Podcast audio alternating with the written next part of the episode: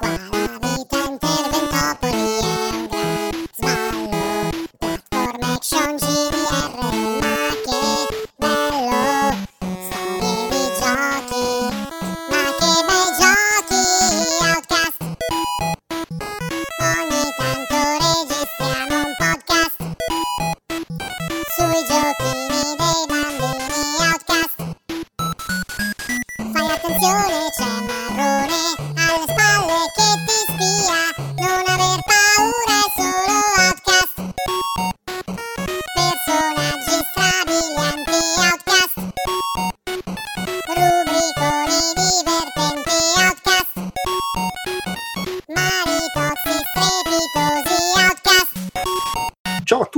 benvenuti ad Outcast speciale Nintendo Switch. Io sono Andrea Maderna e con me oggi c'è un bel po' di gente e aumenterà.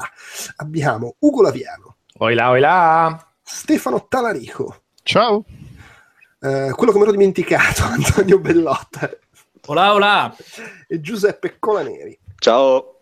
E poi dovrebbero aggiungersi in corsa anche Fabio Bortolotti e Lorenzo Pocotto Baldo che dopo aver sbroccato quando si parlava di Zelda la scorsa settimana, questa volta dovrebbe avere solo parole di miele, penso, per, per tutto il podcast o quasi, eh, perché vai a sapere magari parlando di qualche altro gioco.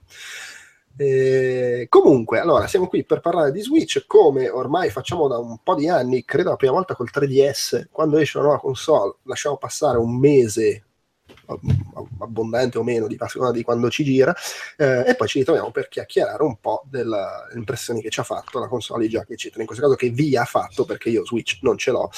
E... Non ancora. vai a sapere. Beh, comunque non ancora, cioè magari è mai, però... Dai, sì, è che an- ancora sembra sottintendere che non, ma non vi sono certezze. Di- quando è che sono usciti Xbox One e PlayStation Ma è 4? come dire non si è ancora sposato, che non significa che si sposerà un giorno, però. No, vabbè. Eh, Sì, però Cioè, hanno- qualche, qualche è un non si è sposato, invece ancora mi sembra dare È quel... perché c'è una sottintesa volontà che uno lo faccia da parte degli altri, però, più che magari dal, Sì, chiaro, dal soggetto, capito? sono sempre gli altri a rompere il cazzo Sì, hai capito, hai capito? È la zia che ti dice, ma non te sei ancora Esa- sposato. esattamente, esattamente. Eh, Allora sta fidanzatina. Esattamente. Madonna, sono passati tre anni e mezzo dall'uscita di PS4 e ancora Eh, sì. non ce l'ho. Pensa un po' come cambia il mondo. Eh, Beh, vabbè, va anche detto che loro non hanno dalla loro un Super Mario. No, Magari sposterebbe gli equilibri No, quello indubbiamente. Vabbè, ma comunque non siamo qua per parlare de- de- de- de- della mia, del mio punto di vista sull'acquisto di Switch, ma del vostro punto di vista sull'avvenuto acquisto di Switch, a parte te Stefano che te l'hanno prestato. Esattamente. E- Viva il mangiaverdismo. Quanto. Allora, innanzitutto, com'è, com'è sta console, sto oggetto da avere in casa? Com'è, funziona, non funziona? Cioè, qualcuno- allora, in- fondamentale, qualcuno di voi ha- ha- è incappato nei problemi di connessione del Joy-Con? io no. Io ma l'ho usato solo l'ho usato solo portatile. Nessuno, quindi. Cioè, non, non che debba fare statistica, però era... Se c'era No, mi è qualcuno che gli aveva- capitato, mi è capitato solo una mezza volta che perdesse la connessione, mi sono spaventato, ho detto spero che non lo faccia più e poi non l'ha fatto più. Cioè, può darsi pure che era, che cazzo ne so, una tempesta solare in quel momento e quindi... No, vabbè, ma è capitato con i pad di qualsiasi roba, che una Eh, volta infatti sì, non si dovevi tipo ribindarlo, tipo, ah ok, ah ok, Tra l'altro Eh, era una tempesta solare e sei diventato la torcia umana dopo che è Esatto. successo. a me è No. successo un paio di volte che non è che si disconnettesse, ma che tipo prendeva degli input in leggero ritardo su Zelda, ma roba che fai di nuovo il pairing. E- Ma Mm. mi è successo veramente tre volte, quattro, esagerando. Vabbè, quindi insomma, non... Veramente. No, ma poi fai il pairing e si risolve all'istante, quindi non è che non si connette più alla console. Mm. Vabbè, quindi no, da quel punto di vista non, c'è- non ci avete da lamentarvi. In generale la console com'è? Come, come oggetto proprio. A me lo schermo non dispiace, mi sembra abbastanza solida per quanto il fatto dei pad che si staccano, dei giochi che non si stacchino, mi dà sempre quel terrore di nel momento della biastima di Snake Pass lo spezzo in due, anzi in tre in questo senso. Quindi ho un po' una paura su quella, però in realtà buono. L'unica roba che mi spaventa un po' è tipo sono questioni di surriscaldamento, perché poi quando è staccato e la grafica gira il ventolotto dell'aria condizionata sopra, cioè fa un po' un effetto scheda grafica con dei controlleri al lato, non so come dire. Ma Cioè, si scalda proprio? Tipo Eh, telefono? un, po', un po' sì, un po' sì, soprattutto mi è capitato di lasciarla non in slip come credevo di averla lasciata dentro la custodia e l'ho tirata fuori che era insomma le terme di Saturnia. Beh, in realtà, in realtà la sto squagliando, sì. quell'effetto un po' Xbox 360 che ti spaventa, tipo oddio, oddio, oddio. In realtà, tipo, il momento appena l'accendi, cioè io ci ho fatto caso perché ci ho giocato magari di notte nella stanza eh, chiusa, silenzio e quant'altro, e mi sono reso conto che appena l'accendi e appena fai partire Zelda, per fare l'esempio più stress, eh, effettivamente la ventola, cioè non so se poi effettivamente ci stia dentro una ventola o sia solo proprio un fatto di... Di, di, spin- di fuoriuscita d'aria da- dalla- dal buco che c'è sopra. E Eh beh, comunque se sì, sì, l'aria sì. esce è perché qualcuno la spigne, eh, che- eh, no, chiaro, ho capito, ma è, è- è un oggetto, è un, è un E anche oggetto la talmente... convezione, semplicemente l'aria calda che sale se lo tieni dritta. Cioè non è- Eh, no, no, no, fa un po' effetto phon, eh, quindi è un po', Mm, sì. è è semplicemente... che, è che è un oggetto talmente magico per quanto mi Sì. riguarda. La Eh, cosa comunque si va...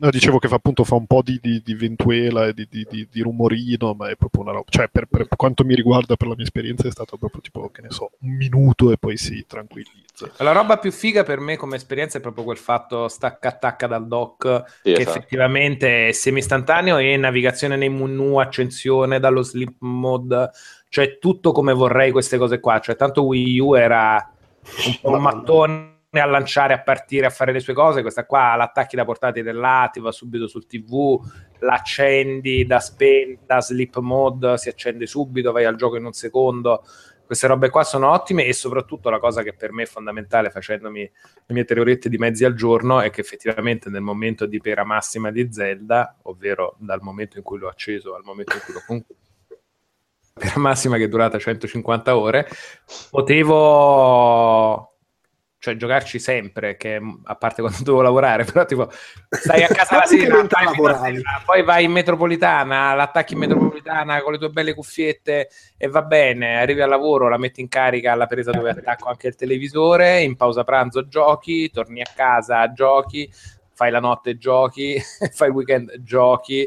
Questo è molto bello, soprattutto non sentire più quel quella cosa che in alcuni giochi, che ne so, anche su Vita, di cose che avevi un po' di... è la versione ridotta di quello della console maggiore, no? Di certe Mhm. conversioni, di certe robe. Qui è proprio tipo, sto continuando a giocare allo stesso gioco con, con cui sono intrippato in questo Sì, momento. qui magari rischi di sentirlo un po' su se, se ti interessa di multipiattaforma. Ah, è chiaro, no, no, ma infatti sai cosa pensavo io qua? Che secondo me mi è felice questa console? Su tutte le robe indie o sulle robe, Chiaro, diciamo, sì. minori che non devono girare sul motore grafico, cioè non ci giocherei mai la versione Switch, che ne so, di un eventuale ma se- o di un gioco multipiattaforma grosso AAA. Vabbè, No, però la roba Nintendo Mm. e le robe indie e il, lo Snake Pass, ecco per dire, se ho dovuto scegliere dove prenderlo, l'ho preso per Switch perché ci posso giocare anche in metropolitana. Cioè ci Però sai che non sono necessariamente d'accordo, cioè è, è un- è un'opinione molto rispettabile, ma io da quando ho provato subito, cioè non sto scherzando, io sono sempre stato un sostenitore di, secondo me Nintendo se non fa la prossima console eh, ibrida fa una cazzata Mm. E sono, sono stato felicissimo che in qualche modo mi abbiano sentito e, e da quando ci ho messo mano sono fermamente convinto che tutto il mondo debba andare in quella direzione perché è una roba che io trovo di una comodità disarmante lo Switch, cioè è veramente una cioè per quanto può sembrare banale o, o esagerato, mi sembra veramente una rivoluzione Sì, è un necessaria. padellone, eh. È un po', fa un po' quell'effetto Atari Lynx che c'hai lo skateboard in mano in metropolitana, almeno io lo noto. No, Poi è figo che eh, c'hai lo schermo grosso, è no, figo che certo. giochi giochi grossi, ma non è proprio quell'oggetto che dici. No, però, però secondo me per tantissime cose quell'approccio, quell'approccio lo, lo ci gioco, ci gioco quanto- quando mi pare, quanto mi pare, dove mi pare, è una roba che ti, ti salva la vita e quasi ti, ti- ti incentiva a giocare tante robe che magari ti chiedono appunto 140 ore come può essere Zelda. Cioè, io, io anche, anche questa cosa l'ho detta, dai, giochi come Zelda il più delle volte mi repellono perché non ho la forma mentis di dire mi ci metto 40, cioè più di 40 ore mi rompo le palle e, e Zelda l'ho finito.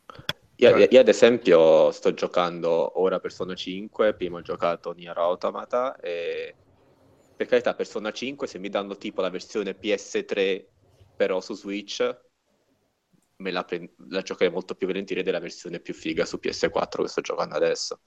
Perché cioè, io sono un po' il contrario, cioè datemi tutto su Switch, anche leggermente graficamente peggio, ma datemelo tutto su Switch. Io ero un fan di queste cose ibride, forse fin da subito mi compravo anche quei cartuccioni orripilanti dei Super Game Boy, queste cose così. Sì, bisogna vedere anche un po' quanta è la differenza, perché Eh, sì. obiettivamente fra PSP e PS2 e fra PS Vita e PS3 era bella grossa, cioè non, non era, neanche, No, se era neanche lo stesso gioco, facevano l'Uncharted sfigato per PS Sai, sai- infatti sai qual è secondo me il- uno dei potenziali... Cioè, Cioè, se, se- no, aspetta, cioè, se invece è solo veramente lo stesso gioco, però un po' peggio graficamente, magari non è neanche troppo diverso da quando, che ne so, eh, ti giocavi il multipiattaforma su PS3 nella parte finale di vita della console, tipo nel periodo di- del primo Dishonored, per dire, e dici sì, è un po' peggio graficamente, però me lo gioco portatile, vaffanculo. Ma infatti, secondo me, un problema tra mille virgolette di Switch è che è partito facendoci vedere Zelda, che è una roba che lo vedi e non ci credi. Cioè, non, non credi che questo affare grosso come un blocco di foglie di carta faccia girare sta roba. Non- non- senza fare anticipazioni su quello che immagino diremo dopo, ma è veramente una roba che lo guardi e non ci credi. Io non so come abbiano fatto, ma tanto di cappello. E secondo me questo è un po' un problema, nel senso che sei partito con sta roba e se mi dai Persona 5 un po' più sfigato, magari mi incazzo. Perché Ma secondo me non sarebbe improbabile, visto appunto che nasce come ibrido, per, per fare un'ipotesi, poi non succede perché Sì. persona è su quella cosa là, però parlando per ipotesi e campato per aria, nascendo come gioco ibrido PS3 PS4, sinceramente non vedo perché dovrebbe non girare, cioè non la vedo come una roba... No, no, certo, ma infatti non discorso. Sì, ma magari è, è, è Shadow il Come nel caso- di Mordor che fa fatica. Esattamente, tipo, e come nel caso di Zelda è più una questione di direzione artistica che Sì, di certo. mero muscolo tecnologico che muove la roba. Quindi in quei casi sì, però poi ci sono i casi in cui voglio giocarmi, che ne so, l'Horizon Zero Dawn della situazione con la grafica super bau bau, lì se mi dai la versione castratella con uh, un quarto dei poligoni e un terzo della risoluzione delle texture, degli effetti e delle cose, ecco lì inizi a patire. Sai, cosa, sai cosa? Magari, al magari non lo patisci nel momento in cui te lo stai giocando in metropolitana, però poi quando vai a casa l'attacchi a TV dici, "Eh, però è un po' Eh, sì, no, infatti sì, non è- la, la roba fighissima è quella che col fatto che ha due risoluzioni differenti, nel senso che il monitor ha quella, lo schermo ha quella risoluzione che funziona in modalità portatile perché è figo ed è comunque un 720 è bello, poi arrivi a casa lo spari più in alto, anzi nel caso Ilare di Zelda gira meglio portatile che non sul televisore, proprio perché gira a 1080 sul televisore e fa più fatica. Però adesso è uscita la... Vabbè, a parte che... Sì, è migliorato. È migliorato, è migliorato. E invece poi un'altra roba... Ah, scusa.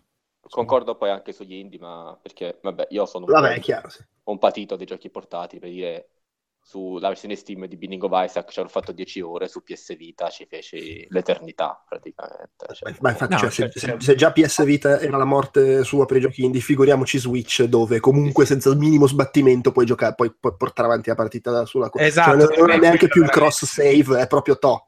Esatto, Sì, sì. io sono uno che si è, si, è, si- si è spaccato di Monster Hunter e si era preso le due versioni 3DS e casalinga Sì, con, idem. la- con la- con l'opzione di trasferirsi salvataggio e tutte le volte mi facevo lo sbattimento di trasferirmi il salvataggio dall'una all'altra tornando a casa e lavorando tra le due, che è una bella rottura di cazzo, questa roba mi evita completamente Come si problema. Col- col- C'era col- un'app no. interna, no, no, no, no, c'era un'app interna che sì, via wifi ti co- collegavi le due e dici, ah ok, adesso mi prendo il salvataggio da questa. Chiedevo perché io Là. invece con eh, Outrun 2006, PS2, PSP, col cavolo facevo.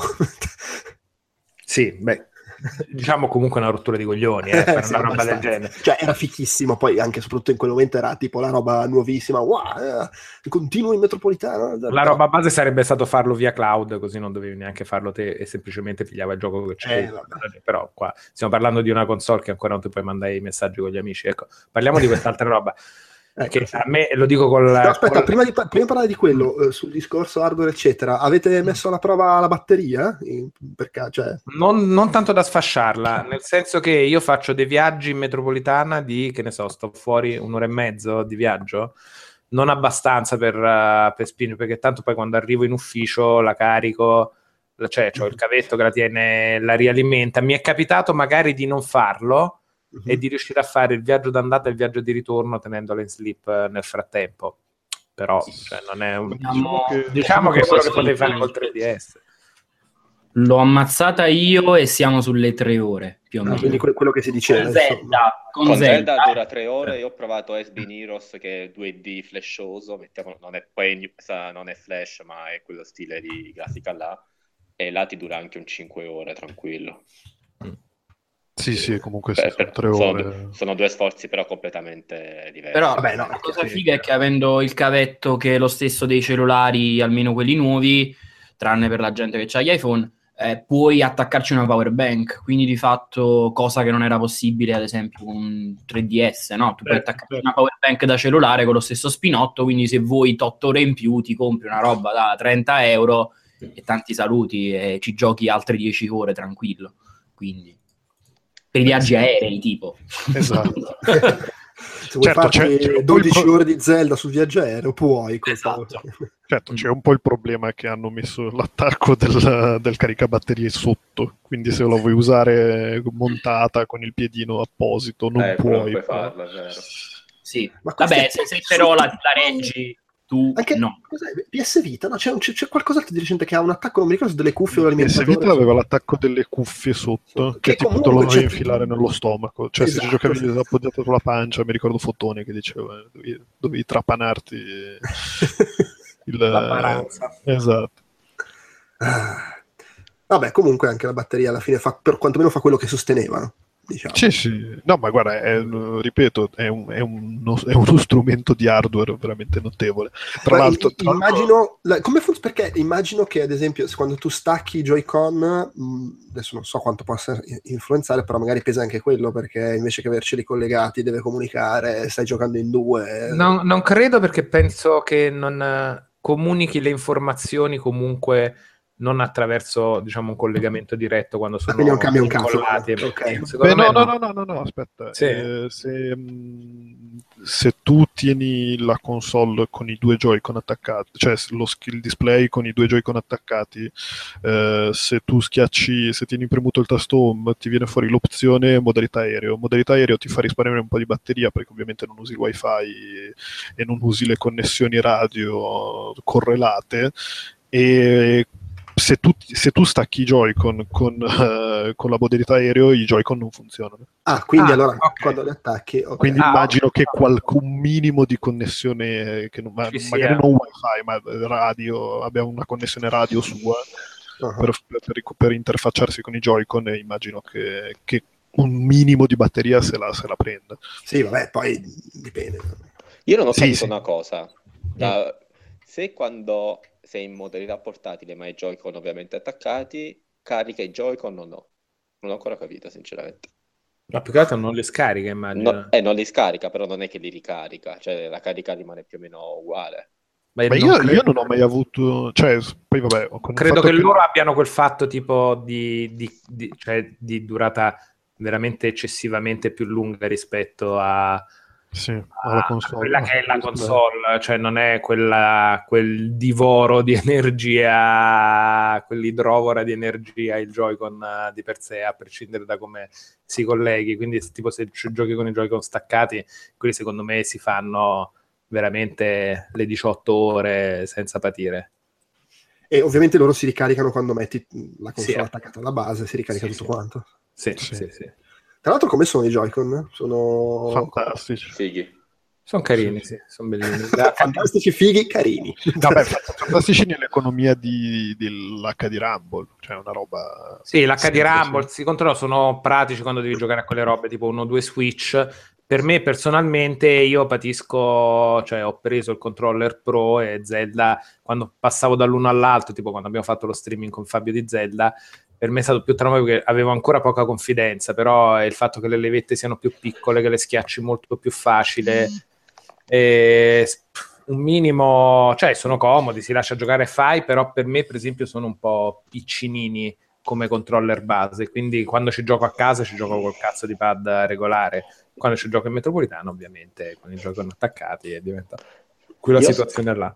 Io sto amando davvero tanto il giocare quando sono collegato al, al dock e quindi al monitor in modalità totalmente sciallo, ovvero un Joy-Con in una mano, un Joy-Con nell'altra. Eh, quello è Sen- figo, que- quello Wii, diciamo, il sistema di controllo Wii della, Eh, esatto. de- de- de- dello sbraco delle braccia separate che puoi stare in modalità Eh. triclinio romano con uno te Esatto. gratti la testa, con Sì, l'altro le palle, esatto. stai comunque ancora a giocare. Effetto, e fe- e senza il cavetto che collega le due cose, quindi veramente totale, di- veramente lo sto amando. Certo. Sì, Ho sì, giocato a Zelda tutto il tempo così e veramente figo.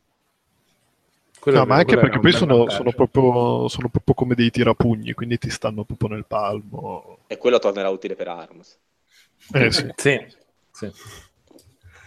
Ok, poi volevi- aspetta, una cosa, una cosa che volevo dire è che forse alcuni di voi vi si ricorderanno il pippone sul fa- che fece una volta sul fatto che alcuni schermi, eh, cioè gli schermi retina della roba Apple li posso vedere senza occhiali perché hanno una risoluzione talmente smodata che eh, ovviamente c'è questa cosa che Switch usato in modalità portatile posso- è, è- tranquillamente fattibile anche senza occhiali, quindi amici che, se- che portate gli occhiali, se, se volete una console portatile per- per- che, vi faccia, che vi permetta di usarla senza occhiali. Io te, potrebbe- sono, sono Eh, cieco forse. magari, abbiamo, no, magari abbiamo una cecità diversa, questa Eh, sì. Ognuno di noi ha la propria cecità. Io, per esempio, qualsiasi roba da vicino, essendo ormai diventato un vecchio di merda, me li devo levare perché sono miope di mio e gli occhiali me li devo levare. Quindi Switch ci gioco meglio senza occhiali se lo sono in modalità portatile. Ma semplicemente perché dovrei andare da un oculista e perché la presbi sono, sono iniziato a diventare presbite. Ma vai a sapere. O anche presbiteriano, forse. Sì, anche, anche sì, sì, sì. di certo non puritano. no, anche perché certi shrine di Zelda, signora mia. No, no, no. Eh, lo so. Comunque, comunque, gran pezzo di hardware. Ok, bene, bene, bene. Eh, ma tra l'altro il, il, il Classic Controller non ce l'ho presente davanti, è tipo uguale a quello a, a quelli che ci hanno già venduto su Wii e su Wii U o a qualcosa di No, è un po' diverso, poi c'ha le funzioni motion che ha esattamente i- anche lo Switch di suo, quindi quando hai i controlli per esempio di Zelda della Che poi non è mia, Classic puoi. Controller Pro, giusto? Sì, sì, controller Pro, c'ha il lettore NFC per gli amiibo, per quelle Ah. Cazzate là, è un buon pad, um, come sono cari tutti, cazzo, a me si sono rirotti i Sì. gommini del pad PS4, porca troia che avevo ricomprato nuovo, 70-80 bombe, quanto cazzo mi ero comprato, mi sono rirotti i gommini, spero stavolta di trovare dei cappuccetti decenti per ricoprirli, Eh sì, io l'ho trovato i cappuccetti, sì, perché... minchia santa, sono veramente fatti col caucciù dei morti. Sono fatti con i nasi dei cani. Sì, esattamente, con i nasi dei cani morti. Beh, comunque, fossero comunque- almeno vivi si umetterebbero ogni tanto invece. Beh, comunque i grippini non co- costeranno 10 euro, 6 grippini. Cioè... eh sì però se ti si smonta cioè se ti si sfasciano che arrivi che ti si sfasciano poi prova a mettercelo il copri-grippino non calza Ah, mica così bene slitta il figlio di Troia. Eh sono cazzi e mazzi. Io comunque tante ore col Joy-Con e anch'io giocando con Snake Pass in modalità portatile a volte, ma anche forse per il nervoso, ti sembra quasi che ti si pieghi tutto in due. mamma mia E, co- e continuo ancora a chiedermi come cazzo Capcom pensi che la gente possa giocare a Street Fighter 2 con quella roba. Cioè, ma soprattutto con quella grafica de merda come Esatto, esatto. E Vabbè. quello, è, quello è il problema grosso. Vabbè, ma al limite puoi anche mettere la grafica originale. Oppure diventare cieco sì vabbè oppure puoi giocarlo su qualsiasi altra piattaforma che non sia questa Esatto. versione indegna. Sì, puoi anche fare Sirio il dragone, due dita negli occhi e passa la paura. Sì, no, c'ho pa- io sai dov'è che mi fa paura molto Mario Kart mentre tieni, hai Madonna. capito, i dash incrociati e le bestemmie in corpo e poi ti arriva il guscio e Mm. lì sì che veramente vedo altro che pixel neri bruciati proprio. Io, io farò, farò la prova con Mario Kart eh, utilizzando i due Joy-Con come controller da persona singola per sfizio voglio provarli. Mi troverò una merda e, col- e compre- e il giorno dopo andrò a comprarmi il pad pro, però almeno, almeno il primo il day one lo proverò così, mettiamola in questo modo. C'ho molta paura. Vabbè, Ugo, ti stavi lanciando prima nel parlare del sistema operativo, no? O- o- Quale cioè- sistema operativo?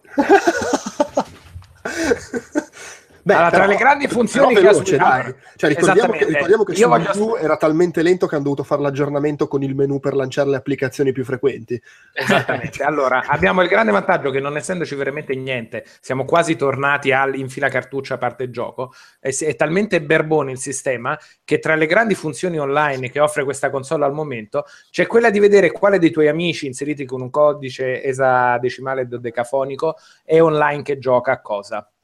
Fine. È così barbone che diventa un sistema barbone, mettiamola così. Sì, mamma mia. Allora, l'im- l'impressione che ho avuto io, proprio mia personale, è che tipo siano usciti adesso perché hanno fiscale, dobbiamo mettere di più da qualche parte. Che non ci sia il Miiverse, soprattutto per un gioco come Zelda, Beh, ma i Miiverse hanno detto che Eh. proprio no- eh, era Wii U e basta, vaffanculo. Eh, però Dramadon. Eh, però non è che hanno sostituito con Sì, qualcos'altro. cioè che eh. non si siano Cioè, inventati un cazzo d'altro, perfino Wii aveva più roba. Cioè, io posso, posso mettere, posso fare le fotine. Poi, ah, ecco, una funzione molto figa che è veramente insta e funziona molto bene è quella degli screenshot. Mm. Sì. Cioè, quella di prendere il pulsante screenshot rispetto anche a. Sto giocando a PS4, ogni tanto faccio le foto con Horizon, le robe. Lì è veramente che è quasi frame by frame, cioè lo schiaccia a ripetizione, ti fai un filmato tipo screenshot per screenshot, che se poi scrolli nella cartella lo vedi, capito? Tipo i, i disegni animati, quelli nei libricini, che fai e vedi l'animazione uguale, veramente istantaneo e ben fatto. Lì puoi scerare quelle robe sui social network. Se io voglio mandare al buon Nabu che gioca la mega foto spoiler del, di Dio a tradimento, non lo posso fare. Voglio chiedergli gli sta piacendo il gioco? Non lo posso fare. No, C'è, la- c'è l'applicazione del legge rating fighissima che posso, se voglio, castrare le palle del mio bambino a distanza se sta giocando 5 minuti in più a Zelda del patuito, ma se voglio scrivere a uno che, che vedo che sta giocando qualcosa, no, non si può. Non puoi neanche registrare i video, che. No, no, non puoi fare, non puoi- vabbè, anche perché su quale memoria interna? Cioè, Esatto. Eh, quant'è che ha di memoria? 32. 32. Eh, Di cui però praticamente gran parte se ne vanno per il sistema operativo. Ci piazzi Zelda, la, la Scusa, gran parte sistema operativo? No, no, questa è un'esagerazione, cioè, se ne andranno via 2 giga tra sistema Eh, operativo. ma anche perché c'è da quello che mi dite, è vuoto il sistema operativo. Sì, Gli ma è sempre, è sempre sono quel- 27. Mi pare Eh sì, è sempre quel dramma, è sempre quel dramma per cui 32 sono sempre 27. Sì, vabbè, ma è come quando compravi gli hard disk su PC che dicevi, ah, eh, giga e poi ti eh no, però sai, quando fai la formattazione, poi la, la, la, la fatta partizione, 32, la, eh. vabbè, la partizione della roba, eh, a me, a me sembra che manchi sempre un decimo di quello che ho pagato qua. Esatto. E tipo Zelda quanto spazio occupa? E ho comprato 13. cartuccia. Ah, 13. Io pure ce l'ho, io ce l'ho cartuccia, ma occupa da 13. Occupa 13, ok. Ok. Quindi, Però su PC sono giochi 7. grossi. Eh, là è una questione particolare che non dico. Quindi insomma un paio di, di giochi grossi è finita la memoria. Vabbè che poi dipende Sì. anche, cioè tipo io quando finisco un gioco lo, lo disinstallo e vaffanculo, non me ne frega niente. No, io mi sono comprato subito una SD e ciao. Sì, no, ma poi di base nel senso, cioè anche se sei come me che finisco un gioco e lo disinstallo, metti che puta caso stai giocando a Zelda e giochi a FIFA e NBA 2K, già rischi che non ci No, stanno. no, no, no, tre. ma credo che ci sia già un gioco di quelli del lancio, un qualcosa tipo No, che- ci, ci sarà il gioco di Square Enix che è Dragon Quest Heroes 1 più 2 per Switch, Ok, perché riprendono che occupa quello- più spazio di quello che c'ha la console. Sì, È esatto. fantastico, praticamente hanno fatto un gioco che ci vuole la periferica. Esatto. Semplicemente o te lo compri cartuccio oppure te compri un SD. eh, Queste due grandi opzioni. Sì, però vabbè, è un po' folle nel 2017. Adesso non dico che devi dare lo, sta- lo stato solido da, da 2 tera, però No, sì, è un po', è un po' soprattutto appunto zero servizi di qualsiasi tipo, che sia un browser, una- un Netflix, una... Eh, una tra l'altro, la gente l'altro- incazzatissima per Netflix. Ma tra Vabbè. l'altro questa, questa roba qua io la dicevo... Ma la- la scusa, dicevo- perdonami, la cosa folle è che c'è metà delle cose che abbiamo detto sono cose che c'erano su Wii U Eh certo, ma per quello per esempio il Miiverse... e l'altra metà c'era su Wii quasi. per cioè, nel senso, non è che sia roba che non ha mai no, fatto. no, è come... eh, ma è probabilmente... Tra riparto da zero e non la voglio ingolfare subito con quella... come- Non, non ho idea del perché, cioè sinceramente non ne ho idea, a meno che non sia tipo... che non sia quello che mi sono fatto io l'idea di dobbiamo uscire entro la fine di quest'anno fiscale, ragazzi. Poche cazzate, poi il resto piano piano ce lo mettiamo No, così chiaro. Diamo però, sempre tipo, aggiornamenti. cioè, un conto è sviluppare Miiverse, che magari non, non l'hai fatto perché tempi... Però Netflix, voglio dire, suppongo sia dai le api a chi di dovere fanno loro l'app. Cosa mi fa pensare anche Miiverse, che sia uno dei... L'ho pensata proprio oggi così fuori dai denti, tipo il- la moderazione. Ah, beh, Eh, sì. Secondo me può essere che il Miiverse, nonostante il Wii U non abbia fatto questi numeri da capogiro, però i suoi utenti che postavano su Miiverse ce li avevano, il report di cazzi, robe, disegni di cazzi, foto di cazzi, cazzi Minchia, fatti sì. nasci, e la moderazione di quei contenuti su una console Nintendo che è così attenta sempre a quelle cose, magari hanno detto, ma sai che stiamo spendendo di moderatori che si... Sì, ma quello è successo proprio un casino con che era l'app di messaggistica per 3DS. Ah, sì, sì, quella Postbox, quella là Sì, sì. l'hanno, l'hanno segata via. E in effetti ho fatto un bellissimo disegno di Mattia Ravanelli, che c'erano le, le bolle come effetto grafico, le bolle di sapone, e ho fatto una bellissima serie di vignette di Mattia Ravanelli che aveva le bolle che gli uscivano dal culo e lui era molto orgoglioso di questa cosa. L'avevo mandata a tutti i nostri amici. Sì, ma là è successo anche addirittura che negli Stati Uniti scovarono non so quante decine di pedofili che utilizzavano quel sistema. Avevo- scusami, avevo sentito scoparono una... No, no, no. Ma- magari anche- anche eh, tutti... Beh, se sono riusciti nel loro intento, Sì, magari anche sì. L'idea era quella, Un penso. sacco di bambini scoparono tantissimi pedofili. Detto Ah, così. proprio... que- Questo è reverse engineering, però. Sì. Che Erano imbarazzati i il pedofili, non sapevano più dove loro, eh. nascondersi, troppi bambini che si li volevano scopare dappertutto. Eh, esatto. Diventa- Comunque penso che ad esempio il browser non l'hanno integrato, non l'hanno integrato al momento per questioni di sicurezza. Perché ad esempio Wii U è craccabile grazie a un bug del browser. E in realtà Cioè- dei- dei- degli hacker hanno scoperto che c'è una versione di debug del browser e già Mhm. l'hanno hackerata. Sì, sì, sì. Bene. Molto in realtà c'è un browser interno. Ho visto dei video l'altro giorno di gente che riusciva a guardarci YouTube, comunque riusciva a collegarci, a collegarsi, diciamo, a internet. Mm. E però sfrutta di fatto il browserino interno che c'è per offrire quei due servizi tipo di ehm, condividere le foto su Facebook, ad esempio. Quindi sfrutta quelle paginette lì in qualche modo bieco. Ma credo che per quello, anche per quello non l'abbiano integrati questi servizi. Forse vogliono assicurarsi prima che siano sicuri perché sono tipicamente test di ponte poi per, per Sì, craccare il però device. Questo cosa dimostra semplicemente che arrivano in ritardo comunque rispetto al lancio. Cioè, queste robe le fai uscire insieme e le hai testate prima. Non meno che, che una lanci e poi aspetti di decisione metterle in politica sicurezza. del, del tipo no vabbè abbiamo deciso che di fare la, la, la console Abbiamo così tanti non ce giochi al lancio. È que- no, ma in realtà poi dici, eh, la console multimediale, no, noi facciamo la console per giocare, vaffanculo, i bambini, eccetera. Sì, però allora non mi fai la pubblicità con i fighi che vanno all'aperitivo, e, cioè, nel senso, secondo me, se la pubblici- fai il marketing in quel modo, ti stai rivolgendo comunque a gente a cui magari non dispiace avere l'app di Netflix sopra, roba del genere. Al di là del magari fatto- sai, No, scusa, al di là del fatto che magari oggi l'app di Netflix sulla console è meno importante rispetto a 5-6 anni fa, quando Netflix fece il botto quando arrivarono le app su PS3 e 360. Oggi Netflix lo guardi in talmente tanti modi che posso anche capire se c'è il ragionamento, vabbè, ma che cazzo ce ne frega di avercela anche noi. Sì, sai cos'altro mi dà da pensare da questo punto di vista? Che siamo talmente abituati, cioè noi vabbè potremmo anche arrivare a capirlo tranquillamente, ma il, il pubblico più ampio, quello più generale, quello dei party, del cazzo, delle pubblicità, secondo me farebbe molto strano avere delle applicazioni così legate all'online su una console che ti puoi così portare in giro che in realtà non supporta minimamente qualcosa che non sia il wifi. Vero, anche quello è vero. Quindi ti aspetti di essere metropolitana, continuare a vederti il tuo Netflix e invece ti attacchi al gran cazzo con la manovella. Però se Netflix c'ha, eh, come è adesso su smartphone e tablet, eh, l'opzione per scaricarti i video, Mm, mm. Eh, su Aspetta, quale aspetta. memoria interna? E torna il problema della memoria. sai, sì. Vabbè, Vabbè, no. dai, però SD non costa niente oramai. No, Insomma. ma poi soprattutto fin- finché ti scarichi un film o quattro puntate di un telefilm non è che si- sia stata Eh, oggi Per me- l'idea. sì. Per me la vera cosa delirante sarà Però che vedo Facebook, le robe, l'idea che sei metropolitana, ti controlli No, no, robe. chiaro, sì, sì, sì. Non Ma infatti no, cioè, secondo me- Che sei abituato a quelle cose là. Ma, ma poi i browser quanto sono sempre scomodi su console. Secondo me le, le uniche vere app di cui magari uno può sentire la mancanza sono quelle eh, Netflix, Sì, e Amazon. Prime Video, Sì. quelle cose lì che effettivamente ci starebbero anche bene. Anche Beh, nel magari- viaggio in aereo mi scarico il film e me lo guardo.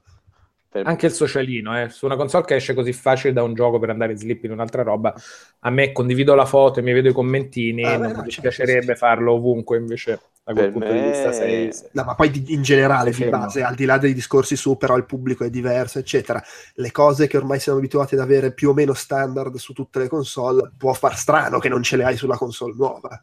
Com- Sì, sì, sì, Comunque sì, la cosa davvero delirante sarà la chat vocale via app smartphone. Eh, ma tutti hanno lo smartphone. No, Che- è consi- è cons- sì, però considerate che eh, io quei problemi che ho avuto, poi non so se è un test scientifico, perché li ho avuti perché vicino, que- quelle rare disconnessioni o quelle rare input lag, li ho avuti perché vicino avevo il cellulare collegato in wifi. Attenzione. E quindi se io devo giocare Splatoon con la chat vocale per coordinarmi con il party, Ti arriva un porcone così forte che ti disconnette, proprio eh, ti esa- spitta a esatto, esatto, non vorrei che mi, fa, che mi fai un'interferenza con i Joy-Con perché sarebbe un, vero- un vero delirio. Ma poi le, le scomodità, ma perché? Eh, sì. Perché Che tra l'altro non è, non è neanche una cosa che puoi aggirare che dici vabbè la giro e mi scarico Skype sul telefono perché è lo stesso problema. cioè.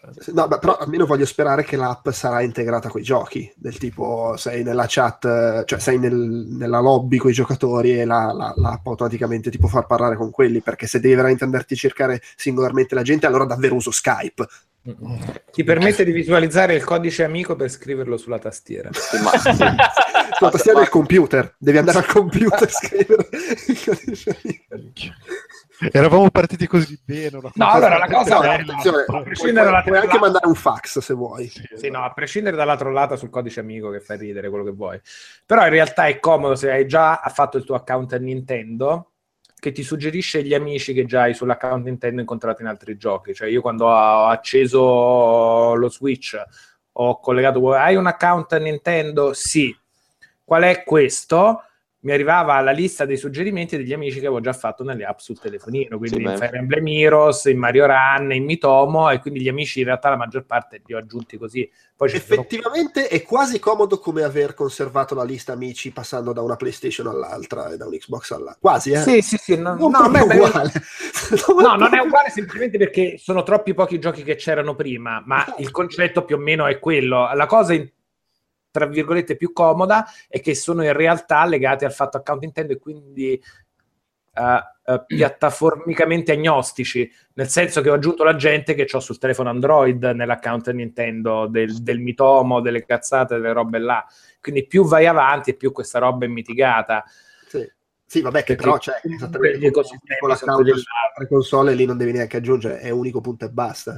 Esattamente, esattamente. Sì, che è quello che è diventato adesso l'account Nintendo, quindi una volta che c'è la gente sull'account Nintendo ti vengono proposti là.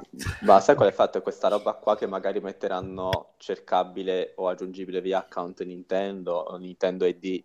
Sì, sì, sì. Quella è implementabile. Io ho paura per servizi seri, tra virgolette, come appunto la chat vocale, eventuali parti e quant'altro. Quindi secondo me sulla console in sé ci riscorderemo.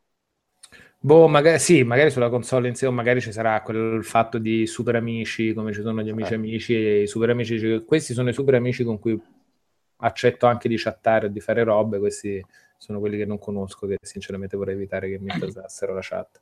Sempre che sia poi gestita comunque nella scomodità del, del fattore terzo del telefono, delle cuffie, del microfono, del- cioè, Comunque, Sì, queste- fra l'altro, che fra l'altro ti, cioè, nel senso, passare per l'app del telefono ti impedisce di utilizzare, come magari fai su altre console, un, un headset dove hai l'audio del gioco e la chat. Sì, o Cioè, devi metterti tipo l'auricolare del telefono sotto le cuffie. Sì, ma so- o anche semplicemente non avere 200 accrocchi intorno mentre stai giocando, che è un po' una rottura di cazzo. Di Sì, base. Eh, vabbè, insomma, sono scomodità. Intanto salutiamo Pocotto. il Pocoto che arriva, Lorenzo. Eccoci. Quella... Quella Ciao a tutti, ciao Oh. a tutti. Stavo- io volevo, volevo solo dire Eh. che nell'ottica di tutte queste idiosincrasie e, e sono proprio queste che mi fanno dire cazzo quanto vorrei che il modello Switch diventasse uno standard perché immaginati quanto sarebbe figo uno strumento tipo Switch con cui giocare un po' di tutto, anche la roba terze parti, eh, e che però c'ha tipo anche Netflix, il browser, ti permette di scrivere un articolo, cioè diventa la roba che per noi invasati, per andare tipo a Eh. mezza fiera in giro per il mondo, diventa Però Cioè, come, ti, come togli, fai? ti Cioè, togli- ti togli- ti togli il portatile, ti togli l'iPad. Ma non, è, togli- ma non è vero, ma non è vero, ma non è possibile, non è mai esistita questa roba. Questa è Eh, una ma no, vabbè, nel mondo, nel mondo ogni cosa preferisci farla nel modo migliore po- possibile e nessuna di queste soluzioni ti permette di avere la specificità in quel caso massima e funzionale che vuoi avere. Lo Switch non sarà mai buono per scrivere niente. Così No, come l'iPad non sarà mai buono per giocarci qualcosa che abbia un controller di mezzo reale. Eh, Cioè, però, ci vabbè, sono vabbè. delle, de- de- del- del- la base dell'hardware, delle scelte di partenza che rendono fighi in alcuni ambiti e in altri. La ragione per cui tutte le volte che vai a una fiera invece c'hai la macchina fotografica, il telefono, il portatile e la console portatile e le robe. Perché? Perché ogni cosa preferisci farla al meglio nella macchina specifica per fare quella roba. Però là. sarebbe comunque bello se convergesse tutto e Eh no, se chiaro, e poi comunque- su altre macchine, sì, ok, l'ho comprata per fare questo, però se voglio fare al volo quest'altra cosa la posso fare senza dover andare a prendere il tablet nel- che ho lasciato nell'altra stanza. E poi comunque, cioè, E come diciamo, è un po' un tablet- peccato che Switch questa, questa cosa manchi, o quantomeno manchi ancora. Poi, Sì. cazzi, gioco a Zelda. Sarebbe carino però dire, ah, sono in aereo con Switch, eh, ho, spe- ho finito la partita, vabbè, affanculo, mi guardo qua il telefilm. O mh, faccio la condivisione, come dicevi E prima. comunque, e aspettando- comunque un iPad, Certo. cioè, l'ultimo iPad con una tastiera fisica ci puoi fare, cioè se, se io avessi un iPad, se avessi un, uno degli ultimi iPad, eh, eh, non avrei bisogno di l'iPad di sei anni fa e del portatile quando vado in giro. Eh, ok, porto una roba. ce l'hai? Perché costa comunque... No, perché, non- perché- perché ho, no, perché ho fatto cioè, ho un buon portatile che mi dura da una vita e non ha senso cambiarlo. Sì, comu- Eh, comunque questo tuo sogno è un po' improbabile. Più che No, altro no, ma perché certo, questa console qua la puoi fare se scegli come Nintendo di, ins- no, no, di non ma- inseguire più di tanto No, no, ma l'iPad. assolutamente. Se Sony Sì, e Microsoft sì. fanno le console ultra potenti, come cazzo fanno a farle anche portatili? Eh, Eh, è un po' Eh per no, chiaro- no, vabbè, però ne- vabbè, voglio dire, n- non necessariamente adesso, ma nel momento in cui, cioè, Ma secondo, sarà se- sempre indietro no, da ma se- vista eh, che ci cosa eh no, certo. voglio dire. Cioè, la, la tecnologia all'avanguardia per la casa non, non vedo come possa diventare. poi magari si pareggerà in qualche modo su certe cose, ma poi hai Vabbè. i controlli, hai le cose, hai- ci sarà il visore e il visore sarà ancora più figo e sarà un'altra cosa.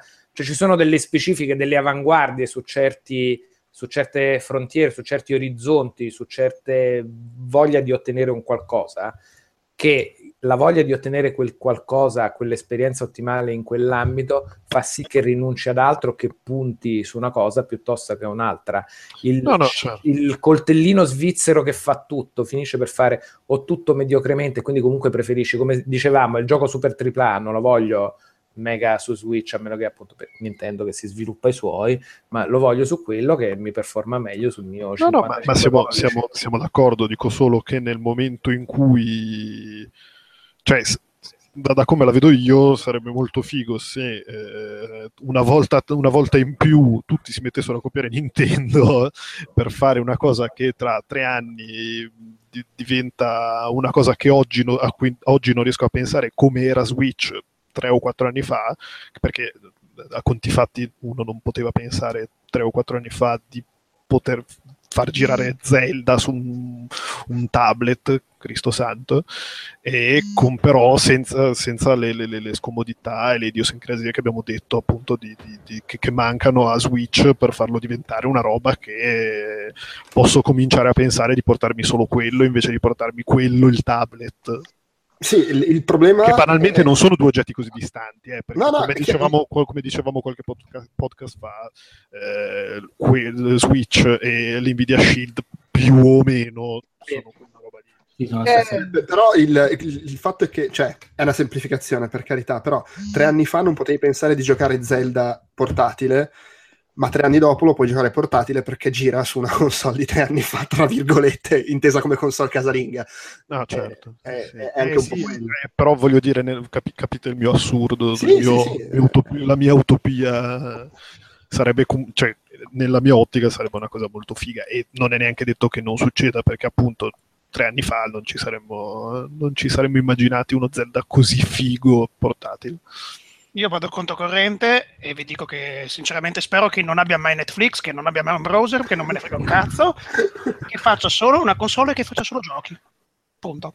Però perdonami, a te non te ne frega un cazzo, perché non- cosa te ne frega se c'è o non c'è? Non ci deve essere, basta. Ritorniamo alla filosofia di una volta. Avevamo le console che fanno solo le console. Basta strozzate. Questa cosa ovviamente la stai dicendo eh, esponendoti dal, dal tuo, dal tuo balcone con le braccia sui fianchi. Ma assolutamente, ma ha, ha Ok. ragione, ha ragione tutta del mio uso personalissimo. Prendo cosa avevo. No, prendiamo- no, era, ta- era tanto per consolidare. Pre- prendiamo Wii U. YouTube l'avrò, YouTube l'avrò usato due volte in vita mia su, su- su- su Wii U e il browser non l'ho mai usato. Sono repelli che, ci, che- che ci siano o non ci siano non fanno differenza, tanto vale non averli. Tanto ormai nell'uso casalingo abbiamo le televisioni connesse a qualsiasi cosa, quindi avere un browser in più o un lettore Netflix in più o un lettore YouTube non ci cambia assolutamente nulla. In portabilità ci sono 580.000 device. Lo smartphone fa praticamente tutto. Non vedo per quale motivo Switch debba per forza perdere risorse e tempo nel fare le cose che fanno già gli altri sistemi. Beh, ma non le per, cioè nel senso, io mi immagino che esattamente come danno il permesso a, che ne so, eh, Sumo Digital di fare l'app, tra virgolette, Snake Pass, dicono a Netflix, oh, queste sono le api, fate l'app se volete. Cioè, non è che, non credo che Nintendo debba sforzarsi più di tanto per far sì che, a parte eventuali accordi commerciali, non ne ho idea, per far sì che ci sia l'app di Netflix Ma guarda, sopra. parlando del browser, è stato il cavallo, no, sì, no, il browser, il browser penso, console penso il browser è stato, boh. è stato il cavallo di Troia delle ultime console, quindi No, no, sì, sì, chiaro, prima non lo fanno, meglio è per loro. Pensavo più a un discorso di, di app di terze parti che, su cui Nintendo non deve neanche andare in sbattimento al di là della certificazione ovviamente. Eh, ma che si può, ma appunto Netflix, Amazon, chi che sia può fare la sua app video. Poi in- intendiamoci, io non ho mai usato Netflix su Wii U ma perché lo uso PlayStation 3 per guardare Netflix. Posso anche capire, uno magari c'ha solo Wii U e c'ha la TV dici, Però nel, nel momento in cui cambierai televisione, prima o sì, poi, ma poi e io avrai la spero non cambiarla con Net- sì, ma ok, ma con Netflix dentro, beh, non Sì, passerai sì. mai più per la PlayStation. Punto. Sì, beh, oddio, dipende, dipende da quanto è comoda la, la televisione, ma comunque sì, no, ma sono d'accordo, cioè nel No, senso vabbè. non me ne frega un cazzo di avere otto strumenti che mi fanno usare Netflix, però se puta caso uno vuole usare proprio Switch eh, per, per- per usare Netflix, non Ma secondo me loro devono, loro anche sotto questo punto di vista devono prendere una strada loro, completamente alternativa e diversa. No, ma allora io dal punto di vista del quale, come dicevo prima, sono abbastanza d'accordo con Poco, nel senso che ogni macchina ha una sua specificità ed è meglio se segue la sua invece di provare a fare tutto. Questi sono diventati dei servizi talmente eh, essenziali e diffusi e capillari per cui non determinano la vita o la morte di una console, però nel caso specifico metti di Giopa che ha quella console, per esempio per me Netflix non esiste neanche la rottura di cazzo dell'app del televisore, perché ho il PC collegato al televisore ed è là dentro. Il punto è semplicemente che però vorrei avere, nel caso non avessi 280 macchine in casa perché sono un bambino viziato di 40 anni, ma nel caso ne dovessi avere una vorrei che quella lì potesse fare questi che ormai sono diventati diciamo dei, dei servizi di base, mangiare, bere, cagare, Netflix. Quindi why not? E quando si va molto più nello specifico della roba, ah, quello che scrive, quello che fa, il browser, le robe, lì veramente si va un attimo più nel... Ma più cosa cerca di fare un sistema, me- me- me- peggio le fa. Esattamente, sì, sì, infatti è molto meglio quando si concentra, è la ragione per cui perché non funziona il- il- quelli che dicono Nvidia Shield, eh, però Nintendo, eh, però è uguale.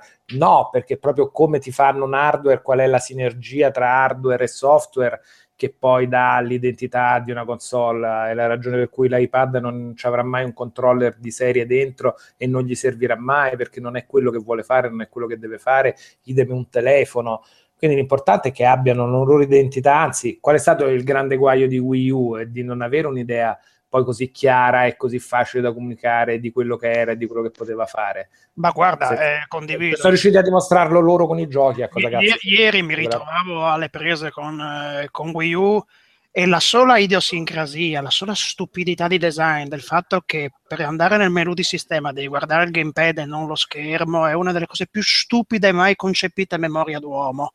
Quel continuo rimbalzare dei menu, se tu provi ad andare nel menu di sistema col classic controller, non puoi farlo perché devi per forza passare attraverso il gamepad. Ma per quale motivo? Ma chi gli ha mai chiesto tutte queste cose? Wii U è stato un aborto, è stato un parto malato, è, stato, è stata veramente una, una console per inciso, è stata una zavorra quel, quel- quel- quel- tablet mal, mal mas- ma- mal celato e mascherato. È stata veramente la zavorra della console, che non gli, gli ha tolto qualsiasi senso di esistere. Ma il punto è che non sono riuscito a dargli il senso che poteva avere se non in pochi sprazzi, cioè non, non lo so che sembra Dove- doveva avere il falso e casalingo da parte mia, però eh, Zombie U secondo me è uno dei pochi giochi che la sfruttava con intelligenza, quell'idiosincrasia, proprio perché la sfruttava per creare tensione. Cioè, Sì, è vero. costringeva a guardare il pad e non a guardare il televisore e viceversa, perché questa roba ti creava una tensione che se ci pensi è proprio il problema poi di fondo di quella roba lì, che ti se voglio creare tensione è figo, se invece voglio creare un'esperienza che sia comoda, condivisibile, facile da spiegare, manco per il cazzo morto. Ti faceva una realtà alternativa, c'era, era una quarta, bo- bo- cioè, rompeva la quarta parete, ti dava una dimensione in più che era che vedevi soltanto attraverso la padella e non vedevi attraverso il mondo. E Poi quindi tutte quelle robe di asincronicità che in alcuni casi sfruttava Nintendo Land erano delle belle idee in quell'ambito là, ma che non sono mai riuscite a trovare poi una forma reale e concreta, soprattutto sui titoli più grossi. Forse c'era anche una specie di equivoco, nel senso che se- sfruttare la sincronicità, quelle cose lì per alcuni giochi era sicuramente sfizioso e ci sono quei 5 o 6 giochi che sono veramente tanto belli per quel motivo. Però poi in realtà la figata di Wii U sarebbe dovuta essere di per sé il fatto posso giocare sul gamepad, che però era limitato. Cioè, in realtà Eh, infatti è il TV mode Switch. Era la- esattamente, il TV mode era la funzione più felice di quella console come Sì. intuizione, che era Sì. il prodromo di Solo quella che era, era, era, adesso. limitatis- era limitatissimo, No, poi dipende dalla casa, ma io non potevo giocarci fuori dal salotto.